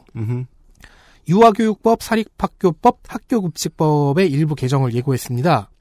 유아교육법은 사립유치원의 회계관리 시스템 사용을 의무화한다는 쪽으로 바꾸고요. 회계 항목을 교육부령에 따라 세분해서 입력하게 하도록 할 것이라고 합니다. 사립학교법 개정으로는 설립자와 원장의 겸직을 막습니다. 이게 이제 유치원을 사유재산으로만 인식하고 있는 문제에 대한 대응이죠. 학교 급식법은 유치원을 학교 급식 개념에 포함시켜 통제하는 것을 골자로 개정될 것입니다. 또한 정부 지원금에 지금까지는 횡령죄가 적용되지 않았어요. 그래서 정부 지원금 부분을 유치원에 그 지급 때는 네, 지원금의 성격 문제. 그걸 보조금으로 성격을 바꿀 생각도 하고 있는 것 같습니다. 이젠 더 이상 지원금 아니다. 음. 그러면 횡령죄가 적용이 되죠. 이상이 박용진 의원이 당론으로 추진 중인 당론으로 밀고 있는 사립 유치원 비리 근절 3법입니다. 수도권 교육감 3인 동안 정기감사에 유치원을 포함시키고 공동정책을 만들겠다고 국정감사에서 답변했습니다. 그렇습니다. 여기까지가 짧게 줄인 에, 사립유치원 파동입니다. 네. 네. 음, 이게 사실상 이번 국감의 MVP가 되버렸죠? 네. 네, 홀 시즌에. 네. 왜냐하면 제가 지지난주였나요? 말씀드렸다시피 이 사립 유치원들은 흔들기도 매우 어려웠을 뿐더러 어, 뚫었을 때 학부모와 교회, 지역 커뮤니티 등으로 연결되어 있는 이 여론이 잘 움직여주지도 않았을 것이고 하지만 이걸 한번 뒤집으면 결국 사립학교법까지 뻗어간다. 음. 네. 네. 이건 일부가 됐다 그래서. 그러니까 2부 3부를 기다리고 있는. 이게 재밌는 게요. 이번에 이제 이렇게 된 거는 박용진 의원실이 가장 중요한 활약을 보여주었는데 네. 그 뒤에는 새로운 시민 정치 세력의 등장이 존재하거든요. 영유아 부모들의 정치 세력화입니다. 네. 그 배경에 뭐 우리가 익숙한 뭐 장하나 의원이나 이런 양반들도 있긴 있는데 이 사람들이 정치 세력화를 해버리면 어, 유치원 원장들하고 상대가 드디어 맞는 상, 체급이 맞는 상대가 나오거든요. 음. 그냥 지역 커뮤니티 가지고 말릴 수 없는 화력을 가지고 있는. 그런 정치, 흐- 정치 지형의 변화가 좀 있습니다. 예. 이 이야기를 설명하고자 하면요.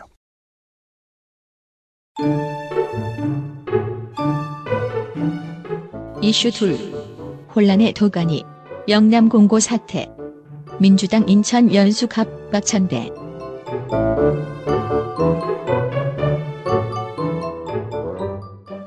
네. 아, 영남 공고 좋아요. 네, 더불어민주당 박찬대 의원실에서 지적한 대구의 한 사립고교 영남 공고의 문제가 비현실적입니다. 이사장과 교장이 교사들에게 연애 금지령을 내리고 당연히 학생들인 줄 알았는데. 교사였어요? 네, 이를 어기면 퇴직을 강요했으며 이거 어떻게 알아냈을까요? 심지어 이사장과 교장의 파워가 얼마나 센지 이를 어기면은 교사의 부모님을 만났어요. 그렇습니다. 교사의 부모님을 만나서 이 교사들이 헤어질 것을 강요했다고 합니다. 왠지 모르겠습니다. 학생의 부모가 아니에요. 네. 교사 부모들은 부모님들 얼마나 황당할 거예요. 그래서 막 이혼하고 놀래서 헤어지래 이러면서 아 우리가 아니었어 이러면서 예. 또 이사장은 교사들에게 학교의 뜻에 반대하는 사표, 반대하면 사표를 쓴다는 각서, 학기 중에 출산을 하지 않겠다는 각서를 쓰도록 강요했습니다. 그리고 결혼 여교사에게 학기 중에 임신과 출산을 금지했고요. 임신한 교사에게 출산 휴가를 주지 않아 한 교사는 울면서 사장했다는 이야기도 있습니다. 들어보시죠. 무엇으로 더 심각한 문제는 결혼한 여자 교사들에게 학기 중에 임신과 출산을 금지하고 임신을 하지 않겠다고 하는 각서를 강요했다라고 하는 의혹이 지금 제기되고 있습니다. PPT 한번 좀 보세요. 지금 학기 중에 출산을 하지 않겠다는 각서를 쓰라고 하는 강요 행위도 있었고 출산 휴가를 요청해도 학교에서 잘 안 들어주려고 하고 있다. 그 어떤 교사의 진술에는 첫 번째 아이를 임신했을 때 울면서 사정해서 겨우겨우 어, 허락을 받았다라고 하는 증언도 있습니다. 그리고 어떤 분은 모욕적인 언사를 이기지 못해서 결국 퇴사한 선생님도 있다고 합니다. 지금 우리나라에 이게 지금 누구의 발언인가요? 박찬대 의원의 발언입니다. 네. 근데 여기 특기가 하나 있어요. 이 학교에는 이사장의 아들인 허 씨가 교사로 재직하고 있었는데요. 네. 그렇다면 이사장의 성- 성은 허 씨인가요? 그런갑죠? 남자 아버지라면? 네. 헐씨 씨면 이상하잖아요. 네. 초콜릿 공장이지 그럼 학교가 아니라. 근데 이 아들은 재직 중에 결혼을 했습니다. 그것도 교내 커플로요. 그러면 스스로를 찾아가서 헤어지라고 해야 될 거 아니에요. 이사장은. 거울 보고 네. 네 아들을 헤어지게 해. 네. 그러니까 이 사장의 아들은 예외였다는 거죠. 비리 내용이 비현실적이라서 왠지 오니지카가 가서 박사를 낼 것 같은 학교입니다. 그렇죠. 이런 게 가능한 조직 문화가 대체 어떤 문화인지 상상이 안 가요. 그렇죠. 우리는 그런 건 못 겪어봤으니까요. 그뭐 연애 금지령도 그렇고 이사장이 교사의 부모를 찾아가고 이사장의 아들인 허 씨가 자주 등장합니다. 평소에도 수업 시간 감축, 시험 감독, 열애 등의 특혜를 받았다고 하고 게다가 허 씨의 출제 오류를 덮기 위해서 평가 방법을 변경하고 시험을 본 모든 학생들의 성적을 삭제했다는 의혹도 제기됐습니다. 아니 출제 오류를 덮기 위해서 뭘 어떻게 할 수 있어요? 그 시험이나 그 문제 일부를 무마할 수 있겠군요. 무효화할 수 있겠군요. 네. 강은희 대구 교육감은 이 문제에 대해서는 5월부터 2개월간 집중 감사를 실시했고 사실로 확인된 것도 있고 진술이 엇갈린 부분도 있다고 답변했습니다. 그럼 사실로 확인된 건 고발 조치를 했는지가 궁금하네요. 아들뿐만 아니라 이사장, 교장, 교감, 재단 이사들의 자녀는 물론 동창회장의 자녀까지 교직에 임명되었습니다. 대구 정교조가 언론에 밝힌 내용에 의하면은요. 해당 학교에 대한 비리가 국민신문고 등으로 접수된 뒤 6월에서 7월 사이 대구시 교육청이 특별 감사를 했으나 진실을 밝혀내지 못했고 일부 확인된 사실도 이사장에게 경고, 교장에게는 정직 정도의 징계만 요구했다고 합니다. 강은희 대구교육감은 안 그래도 본인 청문회처럼 이 국정감사가 진행돼가지고 진땀을 뺐거든요. 근데 대구가 좀 지적당할 부분이 많기는 합니다. 민주당 박경미 의원에 따르면은요, 2014년에서 2017년에 사립학교 채용비리 적발 건수 중, 어, 서울이 13건이고요. 경기도가 16건, 그리고 대구가 49건입니다. 오. 독보적인 1위. 흥미로운 건 2014년부터 2016년까지는 대구가 0건이었어요. 근데 2017년에 갑자기 49건이 확 드러난 겁니다. 음. 그 전까지는 채용 비리라는 개념이 없었다는 거겠죠? 아니면 아니거나 네. 채용- 아, 안, 안, 안 기록했거나 채용 비리라는 문명에 처음 눈을 떴거나 그렇죠. 네. 어, 이로 인한 행정 조치는 199명이 받은 것으로 어, 4년 동안 전국 채용 비리 적발 건수를 나타내는 표에서 유일하게 세 자리를 보이고 있습니다. 네. 그러면 대구는 이거 누적이겠네요, 거의. 그렇죠. 그러니까 대구는 지금 2017년부터 지금까지 사 사립학교에 대해서 뭐가가 지금 엄청나게 드러나고 있는 과정인 거죠. 사립유치원의 경우에도 70%에서 비리가 발견됐다고 아까 말했죠. 대구에서 그렇죠. 네. 네. 지금 이 영남공고 사태와 사립유치원과 관련된 파동을 통해서 여당이 이번에 하반기에 야당들하고 논의를 하면서 왜 교육위원회를 독립시켰는가에 대한 속셈이 드러납니다. 음. 처음에 교육위원회가 따로 독립돼서 나올 때만 해도 이거 그냥 바른미래당 입막음용으로 바른미래당을 달래는 용으로 위원장 자리 하나 주려고 지금 이렇게 한 거 아니냐. 그냥 필요 없는 위원회를 하나 만든 거 아니냐고 빈정대는 칼럼들이 있었어요. 정치부 대기자들은 거기까지밖에 상상을 못 했나 봐요. 이걸 예상을 못 했던 것 같아요. 순전히 지금 사립학교법이라는 거목 하나 쓰러트리자는 의지가 제일 큰 그림이 아니었나라고 저는 지금 의심합니다. 네. 여당은 처음부터. 이 사립학교법이 그리고 바른미래당과 한국당은 몰랐다 꿈에도. 네. 최소한 한국당은 전혀 모르고 있었다.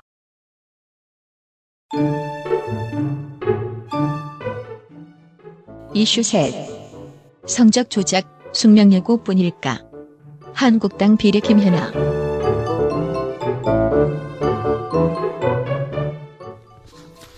다음은 김연아 의원이군요. 한국당이 아니라고 한국당에선 부정하는데. 아니요, 이제는 요즘은 본인이 열심입니다. 네, 당에 부정- 인정받으려고. 요즘은 부정하지 않고 있습니다. 네. 그 바른미래당 합당을 싫어했거든요. 네.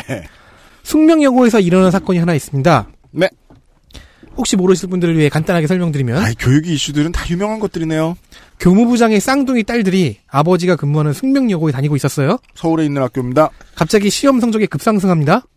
그래서 각각 문과와 이과 1등을 꿰찼습니다. 알고 보니 이런 정황이 드러났어요. 교무부장인 아버지가 시험 문제와 답안을 딸들에게 유출했다.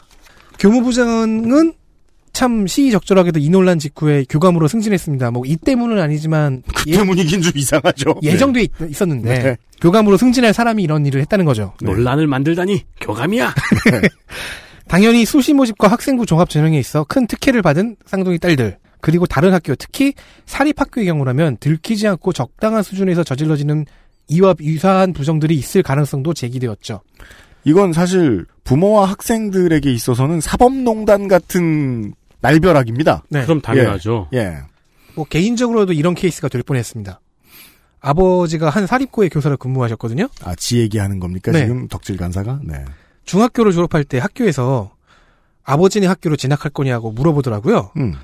그래서 저는 아니 집에서도 보고 학교에서도 봐야 하다니 그 얼마나 끔찍한가. 음. 그럼 그건 정말 싫은 처사죠.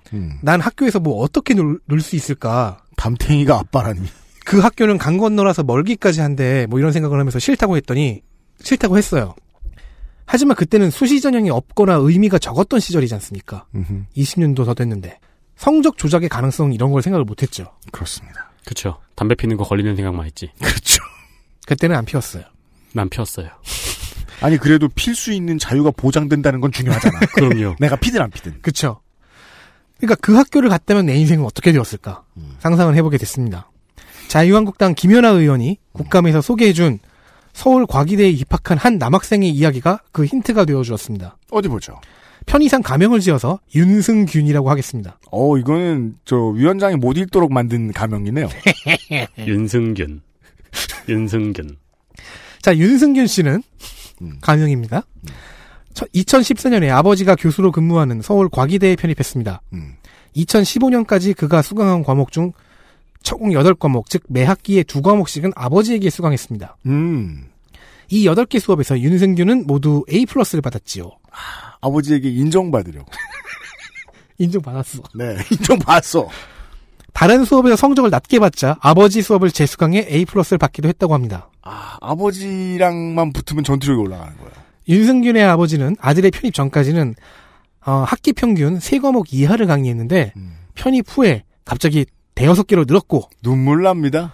아들 졸업 후엔 다시 한두 과목으로 줄었습니다. 야, 아들을 위해서 자신의 노동을. 그니까 말이에요. 윤승균 씨가 편입했을 때 교수인 아버지는 입학 관리처에 신고하지도 않았습니다. 왜요? 심지어 입학 관리처에서 신- 그런 게 있으면 신고하라고 안내도 했는데. 그거 그리고 아, 아들이 들어오면, 음. 자식이 들어오면. 친인척이 들어오면 신고하라는 안내가 있었는데 그걸 보고 그냥 쌩 갔다는 거죠. 음. 내 아들, 딸이 들어왔으면 신고해야 되는데. 네. 윤승균 씨의 편입 자체도 약간 석연치 않습니다. 음. 이건 그냥 의혹이에요. 이전 전공은 편입 후 전공과 다른데 음. 면접에서 평균 96점을 받아 공동 2등을 했다고 해요. 너무 매력 있나 보다. 음. 오라가 팍. 예. 최종 4순위를 받아 편입에 합격했습니다.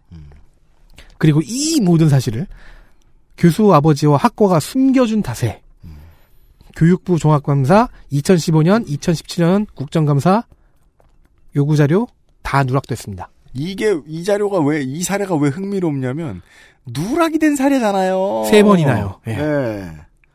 이런 게 비슷한 게 있을 거란 얘기예요, 또. 냄새를 맡고 이 자료를 그 요구했던 김연아 의원에게 자료를 제출한 뒤 음. 서울 과기대 또한 이 사실을 인지했고 아, 자료 제출하려고 모아보니까 이 뭐야 한 거예요? 그렇죠. 음. 곧장 특별감사반이 구성됐습니다. 특별감사반은 이외에도 대학 내 친인척 근무자가 50여 명인 것 또한 조사하고 있습니다. 교육부는 대학 측의 조사 결과를 기다린 후 움직일 예정이라고 합니다. 네. 근데 저는 덕질인이 아버님의 학교로 진학했을 때 어떻게 되었을지를 알 것 같아요. 어떻게 됐어요? 살아있지 않을 수도 있어요. 똑같죠, 뭐. 그렇죠. 뭐. 야. 사람은 안 바뀌어. 이 사람들아. 그리고 뭐 성적으로 밀어준다고 해서 갑자기 뭐 없던 능력이 생겨서 막 그렇진 않아 또. 자, 그, 억울해. 이 몇 가지를 봅시다. 우리가 그, 저, 서울교통공사 얘기도 하고 했으니까. 네. 친인척이 들어갔을 때 어떤 것이 문제가 되느냐는 몇 단계를 거쳐서 봐야 된다는 거죠. 네. 신고를 하고. 그죠. 상관없는 부서에 넣는다거나. 아니면 감시를 스스로 받으려고 자청을 알아서 한다든가. 근데 그게 전혀 안 돼 있다는 거죠. 그리고 지금 이 서울과기대에서 혜택을 봤을 것으로 강력히 의심되는 학생은 학부를 졸업했을 가능성이 매우 높습니다. 네. 네, 네. 졸업했어요. 그의 평점은 높다. 높다. 무려 8개 과목에서 A 플러스를 받았다. 상대평가였으면 누가 뒤로 밀려났습니다. 그럼요, 그렇죠. 당연하죠. 그리고 그 학점은 장학금으로 돌아왔겠죠? 전 정말 교육위원회가 마음에 들어요. 재밌는 거 투성이네요. 끝으로 또 박영진 의원이네요.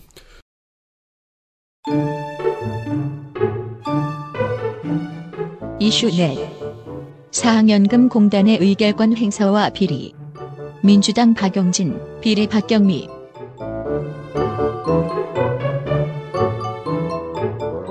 사학연금공단 이야기입니다. 어, 감사 대상입니다. 그렇습니다. 어, 교육위는 거의 사로 시작하네요. 사학연금공단도 주주입니다. 음. 주식을 갖고 있고 기업의 의결권을 행사하죠. 연금공단은 그런 일을 합니다. 그렇습니다. 공무원 연금공단도 그렇고 국민연금공단도 그렇습니다. 윤승균 금, 공, 공문 연금공단. 연금공단. 그래서 우리는 귀여우려고 환장한 듯해요. 그래서 우리는 삼성물산 제인모직 합병 합방. 맞아요. 뻥이에요. 자기 추면을 걸고 있어요. 사실상 주식시장에 대한 거짓말에 가깝거든요.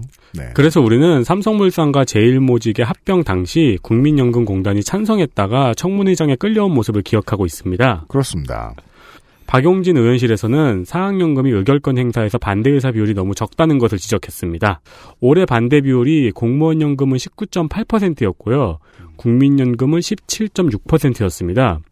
그런데 사학연금은 12.1%밖에 안 됐습니다. 음, 어, 그리고 다른 연도는 반대 비율이 한 자릿수였다고 합니다. 음.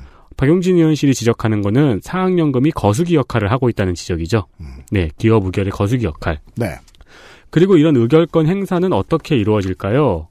어, 국민연금, 그때 우리 청문회 당시에 기억하죠? 국민연금에 찬성 의견 던졌던 과정 가지고 막 청문회 의원들이 막 날카로운 질의들을 던졌죠? 네. 국민연금의 경우에는 적정가치 산출 보고서와 합병 관리 분석 보고서를 쓰고 투자심의위원회에서 심의를 거쳐서 의결권을 행사합니다. 음흠. 그러나 사학연금은 담당 팀장의 정결 권한이 99.6%. 에? 즉, 472 종목 중에서 470가지 종목을 팀장이 결정한다는 거죠. 아유, 토마토 TV에서 이분 역대 연봉 주고 모셔와야 되겠네요. 투자의 귀재. 그니까 말이야. 어, 언급했던 삼성물산과 제일모직 합병도 이 팀장의 전결로 결정됐습니다. 그러니까 처음에 아니 사실은 뭐 공무원연금이나 국민연금에 비해서 그 찬성률 즉 반대 의사를 내지 않는 비율이 높다고 해도 아주 큰 차이는 아니잖아요. 네. 근데 다만 박영진 의원실에서는 이런 걸 짚고 싶었던 거죠.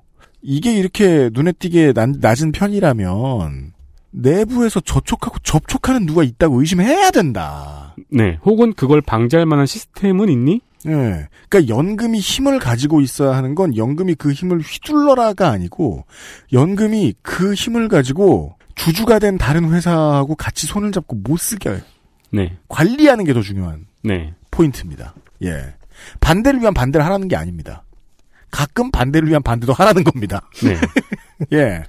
아니 그리고 그 이, 이런 공적연금이 대주주로 있다는 거는 사회적으로 또 여러 가지 의미가 있잖아요. 근데 그런 역할을 좀 저- 전혀 하지 못하고 있다는 거죠. 그렇습니다. 국민연금이 적정가치 산출 보고서와 합병관리 분석 보고서를 가지고 투자심의위원회 심의를 거쳐 의결권을 행사한 반면 어, 사학연금은 담당 팀장 전결이에요. 그리고 해서 의결권을 행사했습니다. 이- 예. 이, 예. 찔린 거죠, 이거는. 예. 적정가치 산출 보고서와 합병 관리 분석 보고서 따위 없고 그냥 사인해 줬다. 네. 전체 투자 종목 중에 투자 전략 팀장이 의결권 행사를 행사 결정하는 비율이 얼마나 되는지 되, 죠 예, 지금 현실적으로는 네, 굉장히 높습니다. 굉장히 높은 정도가 아니고요. 99.6%입니다. 거의 다입니다라고 말해야 그나마 좀 거의 다도 너무 얌전하죠. 99.6은. 죄다입니다. 네. 둘 빼고 다. 싹 다입니다. 이래야 근사치지. 상당히 높은 것으로 알고 있다. 모르고 있다. 박용진 의원은 사학연금의 주주가 적극적으로 권리를 행사하는 stewardship code를 도입하라고 주문했습니다. 네. 이게 이제 그 주주들이 이제 그 고나리질을 좀 더 할 수 있는 거죠. 네. 어, 이 사장은 현재 추진 중이라고 답변했습니다. 한편 더불어민주당 박경미 의원은 사학연금공단 고- 교직원이 2년에 걸쳐서 허위 품위로 4억에 가까운 자금을 조성한 뒤에 음. 직원들에게 을구입비로 지원한 사실을 지적했습니다. 네. 전 임직원에게 인당 175만 원씩 의료를 지원했어요. 어, 지금 다들 막 이지 몇 켤레씩 신고 있어요. 가면 네. 다들 막, 예, 네. 카니에 팬클럽이에요. 나 사학연금 취직할래. 그, 막 다, 저, 저 뭐냐, 저 카다시안 패밀리 같을 거예요. 지금 그렇죠. 만나 보면. 네. 그러니까 연금 공단이 공단 규모로 허위 품위를 4억을 만든 다음에 그걸로 자 각자 사고 싶은 옷을 사라고 한 거예요. 그죠. 사학연금 측은 지방으로 이전하는 과정에서 임직원들의 복리 증진을 위한 의도였다고 해명했습니다. 지방으로 의- 이전할 거면은 이사비나 아니면 주거비를 대주는 그쵸, 게 낫지. 주거비, 주거 지원 멀리 갈땐 옷빨이죠. 네.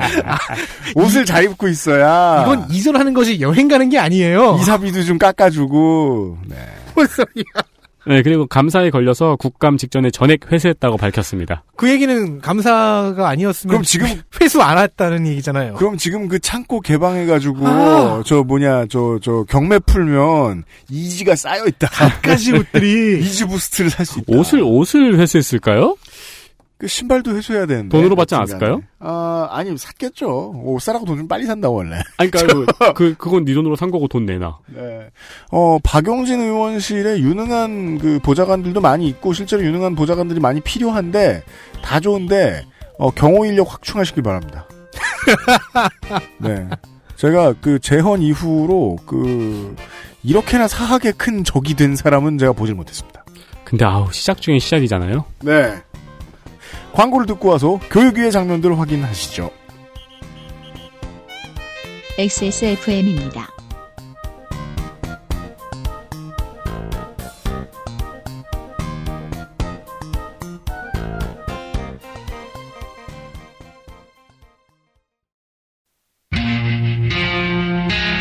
Artisan by John Varvatos.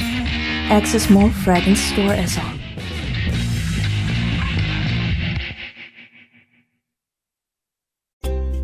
잊지 마세요. 두피 역시 피부란 사실. Big Green 데미지 케어 케라틴 헤어 마스크.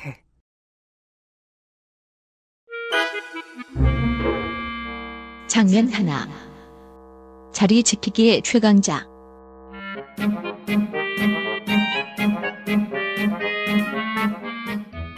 어, 장면에는 좀 익숙한 증인이 나오네요? 네, 익숙해서 얼굴을 외운 증인이 있습니다. 그렇죠. 그래서 퀴즈를 내겠습니다. 누구일까요?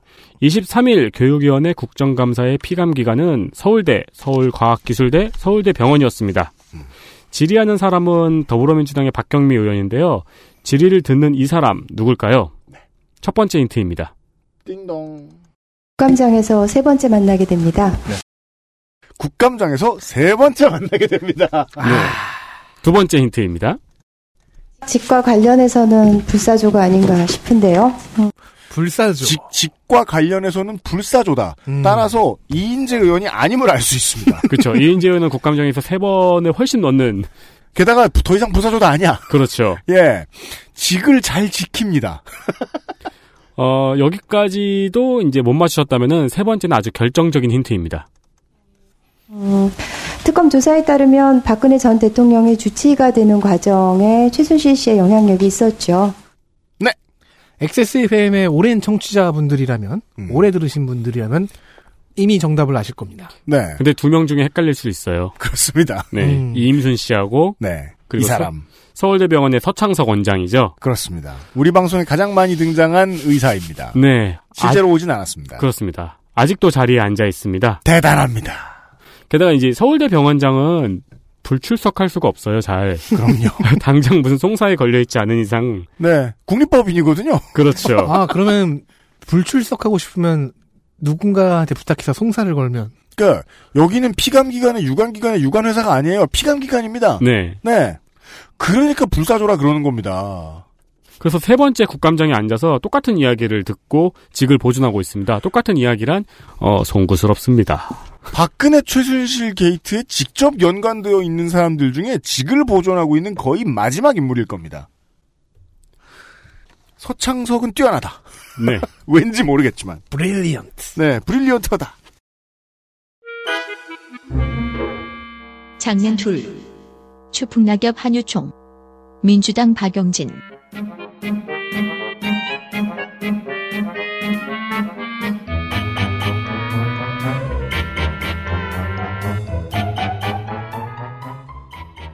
네, 한유, 저또 오탄했네. 한유총을 한유충으로 썼네요. 그러지 마, 요새. 사람들은 충이라면 안 돼. 그러니까요. 한유총의 비대위원장 이덕선 씨가 어, 참고인 자격으로 종합감사에 출석했습니다. 네. 그리고 분노 게이지가 만땅이 되어 있는 박용진 의원에게 탈곡당했습니다. 그렇습니다.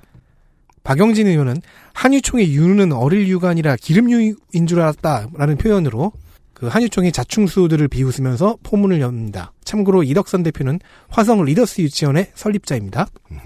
이덕선 대표가 맡고 있는 한유총의 음. 그 직책이 미리 말씀드려야 뒤에가 더 웃기죠. 비대위원장. 네, 비대위원장입니다. 네. 그리고 박용진 의원은 이덕선 위원장의 개인 비례를 열심히 이야기했습니다. 2015년 88년생인 따님이 감정가액 43억의 토지를 매입했습니다. 28에 뭐 열심히 살면 43억 토지쯤 구할 수 있는 거 아닙니까, 누구나? 이 토지 매입 자금이 아버지인 이덕선 씨에게서 나왔다는 의혹이 있어요. 에이, 랩을 잘했나 보지, 따님이. 아니, 뭐, 누구는 자식 때문에 강의도 더 하는데요. 그니까요. 이덕선 씨는 은행 차입금 얘기를 주워 삼기면서 긴 답변을 시전하려 했다가 컷당했습니다. 왜냐면, 그 박용진 의원 입장에서는 너무 많아서 갈 길이 멀거든요. 그렇습니다. 변명은 하지 마라. 일단 가보자. 그러니까 한유총 비대위원장 자격으로 나와서 집에 못 가게 생겼다. 네. 이 사람이 간단히 말하면. 어쨌든 이 매입 건은 세무조사 중이랍니다. 네. 물론 증여세 탈루 혐의도 있습니다. 음. 그리고 추후 이 43억에 구매한 이 토지는 3년 동안 리더스 유치원의 체험 학습장으로 계약을 합니다. 주변 체험장에 비해 두세 배가량 사용료가 비쌌다고 해요. 그러니까 이 토지가 무엇이었을까? 어, 뭐, 이렇게, 구포늪? 우포늪인가? 습지를 43억 원에 팔 사람은 없어요. 아니, 야, 애들이 체험학습하기 좋은데, 황룡사 터 이런 거 아니야? 독도 아니야? 뭔가 대단한 땅을 샀으면 분명합니다. 포석정.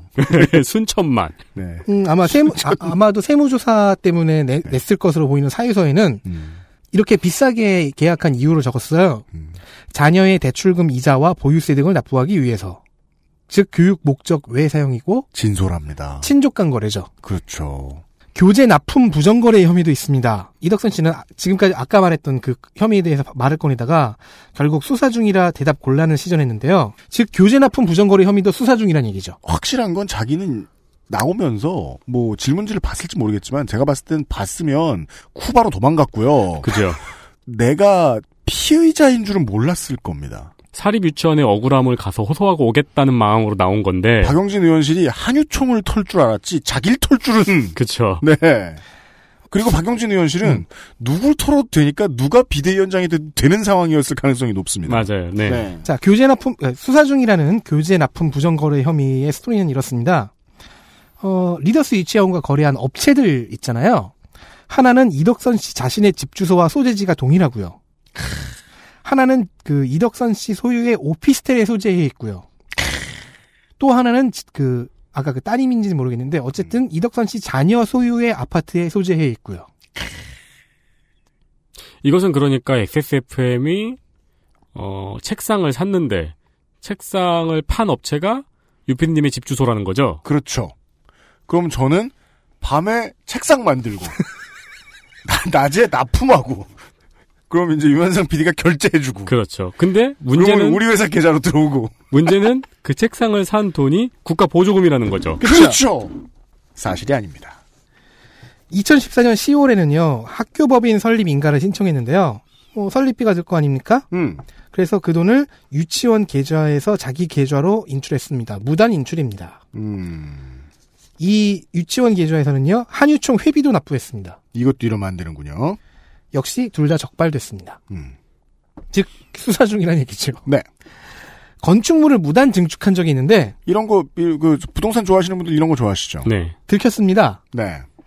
그래서 원상복구를 해야 되잖아요. 음. 무단 증축한 비용과 그걸 원상복구하는 비용도 다 유치원의 교비에서 집행됐습니다. 이게 이제 그, 개인 기업이 아니라 법인 이상인 사람들 중에서도 이런 습관을 못 버리고 있는 사람들이 있습니다.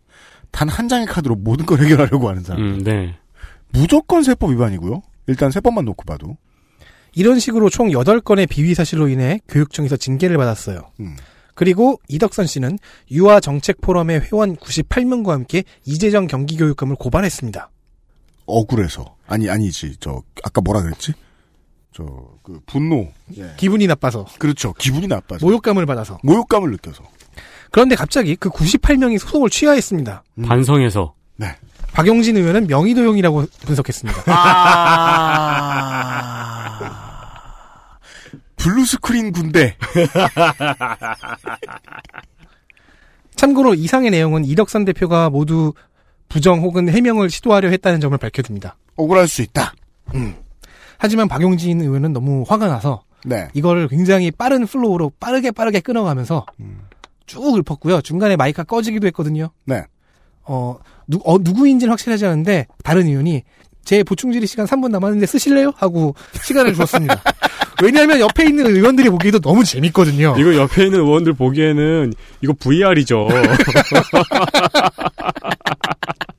VR만 안 쓰고 있을 뿐. 그죠. VR이다. 네.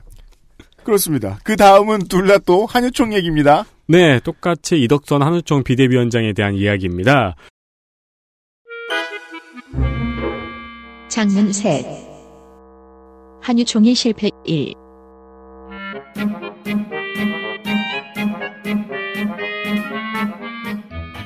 어, 이런 비리 사항을 탈탈 털린 다음에 어, 그런 다음에 이제 진짜 비리 그 사립 유치원, 비리 유치원이 아니고 네, 사립 유치원에 대한 이야기를 나누려고 했습니다. 음. 이덕선 비대위원장은 여기에서 정신을 차린 뒤 네. 물타기를 하려다가 실패했습니다. 뭘 물탈 게 있을까요?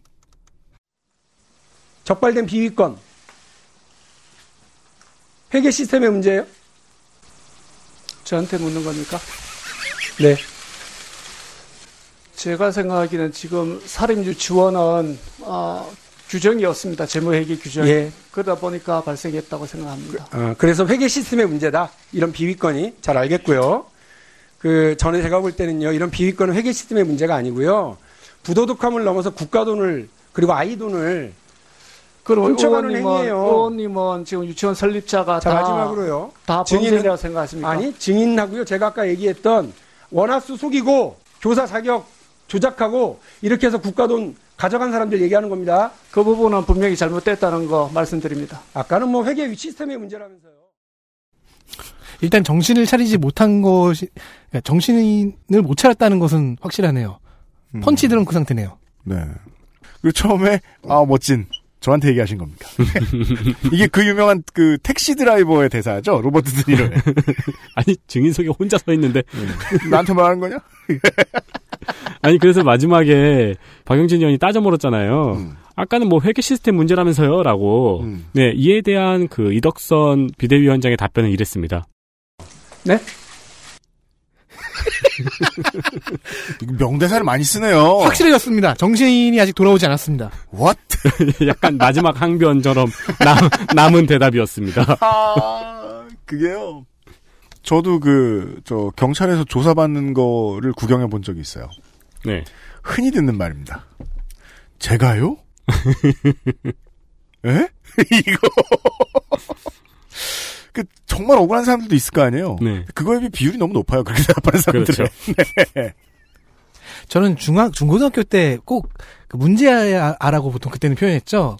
그 표현은 좀 잘못된 거긴 한데 어쨌든 걔네들이 뭔가 잘못했는데 선생님이 그거를 추궁하려고 할 때 꼭 네? 네? 뭐 이런 식으로 약 올리면서 도망가 그 발을 빼는 도망까지가? 막 뛰어가면서, 에? 심리적으로 도망가는 아, 예, 그런 행동을 했던 것들이 기억나긴 하는데 근데 지금 그렇게 생각해요. 이 내는 그 약간 그런 게 아니고 계속 혼미한 거예요. 그렇죠. 네? 네.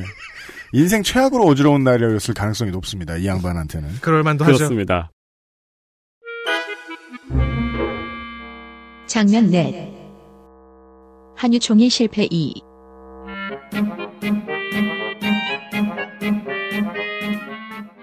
네, 마지막 얘기도 결국 한육종 얘기입니다. 네, 이덕선 비대위원장이 그 많이 흔들리면서도 끝까지 정신을 부여잡으려고 했던 이유는 네.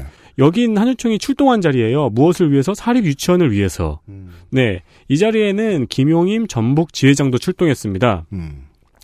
김용임 전북 지회장은 사립 유치원의 억울함에 대해서 이야기를 하고 싶었나 봅니다. 음. 자유한국당 홍문종 의원이 한유총에서 요구하는 바에 대해서 설명해 보라고 일부러 시간을 줬습니다. 네. 그러자 국감장이 갑자기 교회가 되었습니다. 사립학교법보다 재무회계법보다 국민 정서법이 이렇게 크다는 것을 실감하게 되었습니다. 학부모님께 죄송하고 또 무엇보다도 현장에서 그 어려운 여건 속에서 교육하고 있는 교사들에게 또 저희 아이들에게 미안합니다. 부부 싸움을 할 때도 아이들이 질문에 들을까봐. 질문에. 네, 선생님, 예. 존경하는 의원님, 예. 부부 싸움을 할 때도 아이 그, 저, 신앙 간증. 그렇죠. 예, 정확하게 간증톤인데 심지어 젊은이들은 간증톤 이렇게 안 해요. 일부 같기도 하고, 그, 원래 이렇게 큰 건이 터지면, 그, 이제, 불길을 따라 가다 말고 불이 커지는 자리가 분명히 나오거든요? 네. 이 발언이죠, 바로. 국민 정서법. 네. 너희들 지금 법에도 없는 걸로 우리 조리 돌리냐라고 음. 들리기 딱 좋게. 그렇죠. 이런 말이 나왔습니다. 네. 지원금 부정 사용에 대한 답변도 있었습니다. 그렇게 듣기는 힘드실 수도 있어요. 하지만 분명히 주제는 지원금 부정 사용에 대한 답변입니다.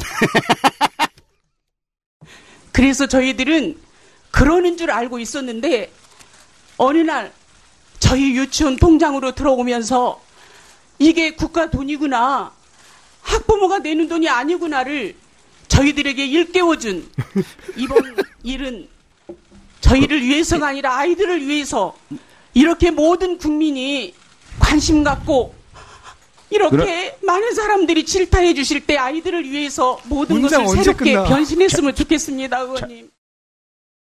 와- 완벽한 문장이에요. 이 답변은요, 돈 얘기잖아요. 네.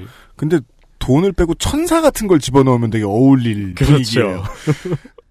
계좌에 천사가 들어왔습니다. 이런 느낌이잖아요. 이게 그거잖아요. 제도가 미비해서 불법인 줄 몰랐다. 그 지금은 제가 이걸 찾았을 때는 꽤 핫한 시간이었는데 지금은 엄청 유명해진 어, 장면입니다. 그러네요. 이렇게 말을 하다가 어, 이렇게 말을 할 때 무슨 의미, 뭐, 뭔지를 알 수 없는 무슨 피켓을 계속 들고 있었거든요? 네. 뭘 의미하는지는 잘 모르겠어요. 음. 그러다가 중간에 피켓을 내려놓고 이런 식으로 계속 간증을 하시다가 갑자기 음. 헤드랜턴을 네. 꺼냈어요. 그렇죠. 이 장, 이, 이 사진 하나만 보신 분들도 많을 겁니다. 이게 왜 이런지 모르겠고. 아침마다 눈 뜨면 일하려고 이렇게 헤드, 일한다. 헤드랜턴을 쓰고 이제 계속 울먹이려고 이야기를 하면서 예, 발언을 이어나갔고 자유한국당 홍문종 의원은 이 사이에서 어떻게 핵심을 찾아서 질의하려고 노력했습니다.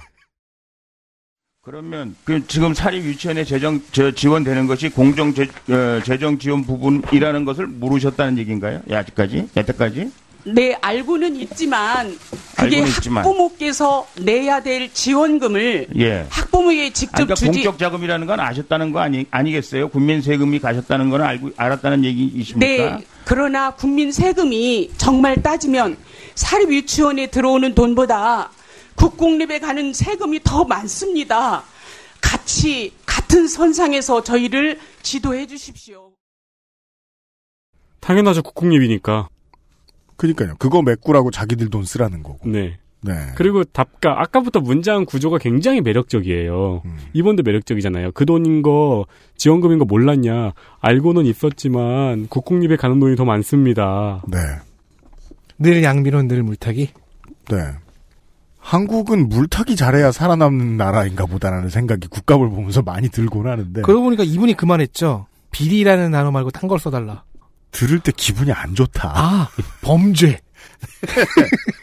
그 발언 중에는 유치원 원장들 전부 다 루이비통 가방 갖고 있지 않다라는 발언도 했었거든요. 아니, 그니까, 참, 저는 그래서 이렇게 얘기하는 거예요. 정치를 잘하는 사람 우습게 보지 마라. 정치를 해야 할 이유가 있었기 때문이다. 왜냐면, 정치를 전혀 하지 않는 사람은 천사 같은 사람 아니면 센 사람 뿐이다. 음.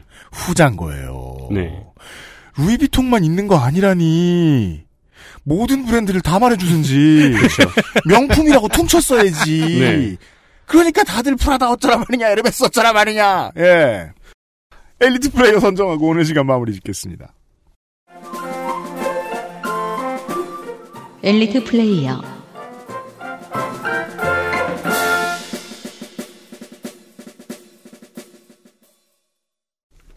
민주당 서울 강북 의뢰 박용진 의원입니다.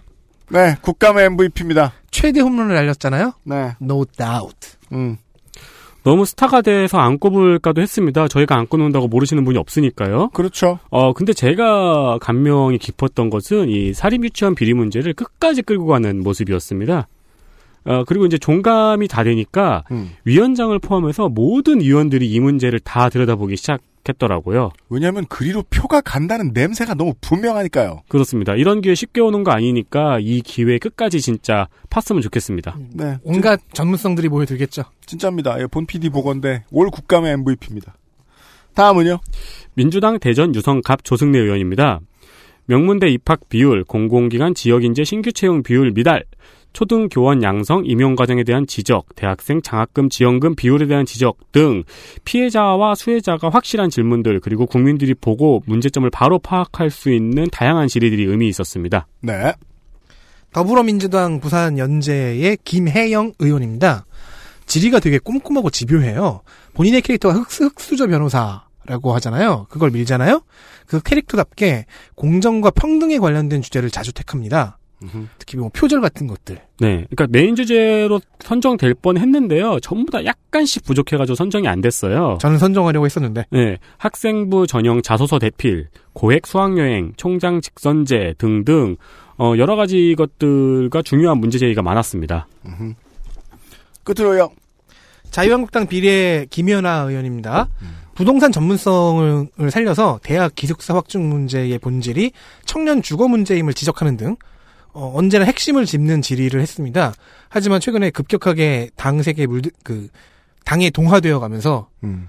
어, 유은혜 장관 패싱 뭐 이런 것에 동참하는 등, 다소 좀 아쉬운 모습도 있긴 했습니다. 뭐 아쉬워요. 당에 하자면 해야지. 낭. 그리고 그렇다면 이렇게 봐야 되는 거죠. 지금 어, 김연아 의원은 현역 연장 의지가 있다. 아, 네. 전반기만 해도 없는 줄 알았다. 예. 근데 있더라. 요 정도 발견했고요. 예. 여전히 뭐 국감을 못할 양반은 아니었으니까요. 네. 네. 요 정도까지 하고. 2018년 국정감사 기록실 교육위원회 편을 마치도록 하겠습니다. 저희들은 금요일에도 다- 토요일에도 당연히 쉬지 않습니다. 내일 이 시간에 다시 돌아오도록 하겠습니다. 비상시국 대책회의였습니다. 내일 뵙겠습니다. 내일 뵙겠습니다. 잘 자요. 잘 자요. XSFM입니다. I D W K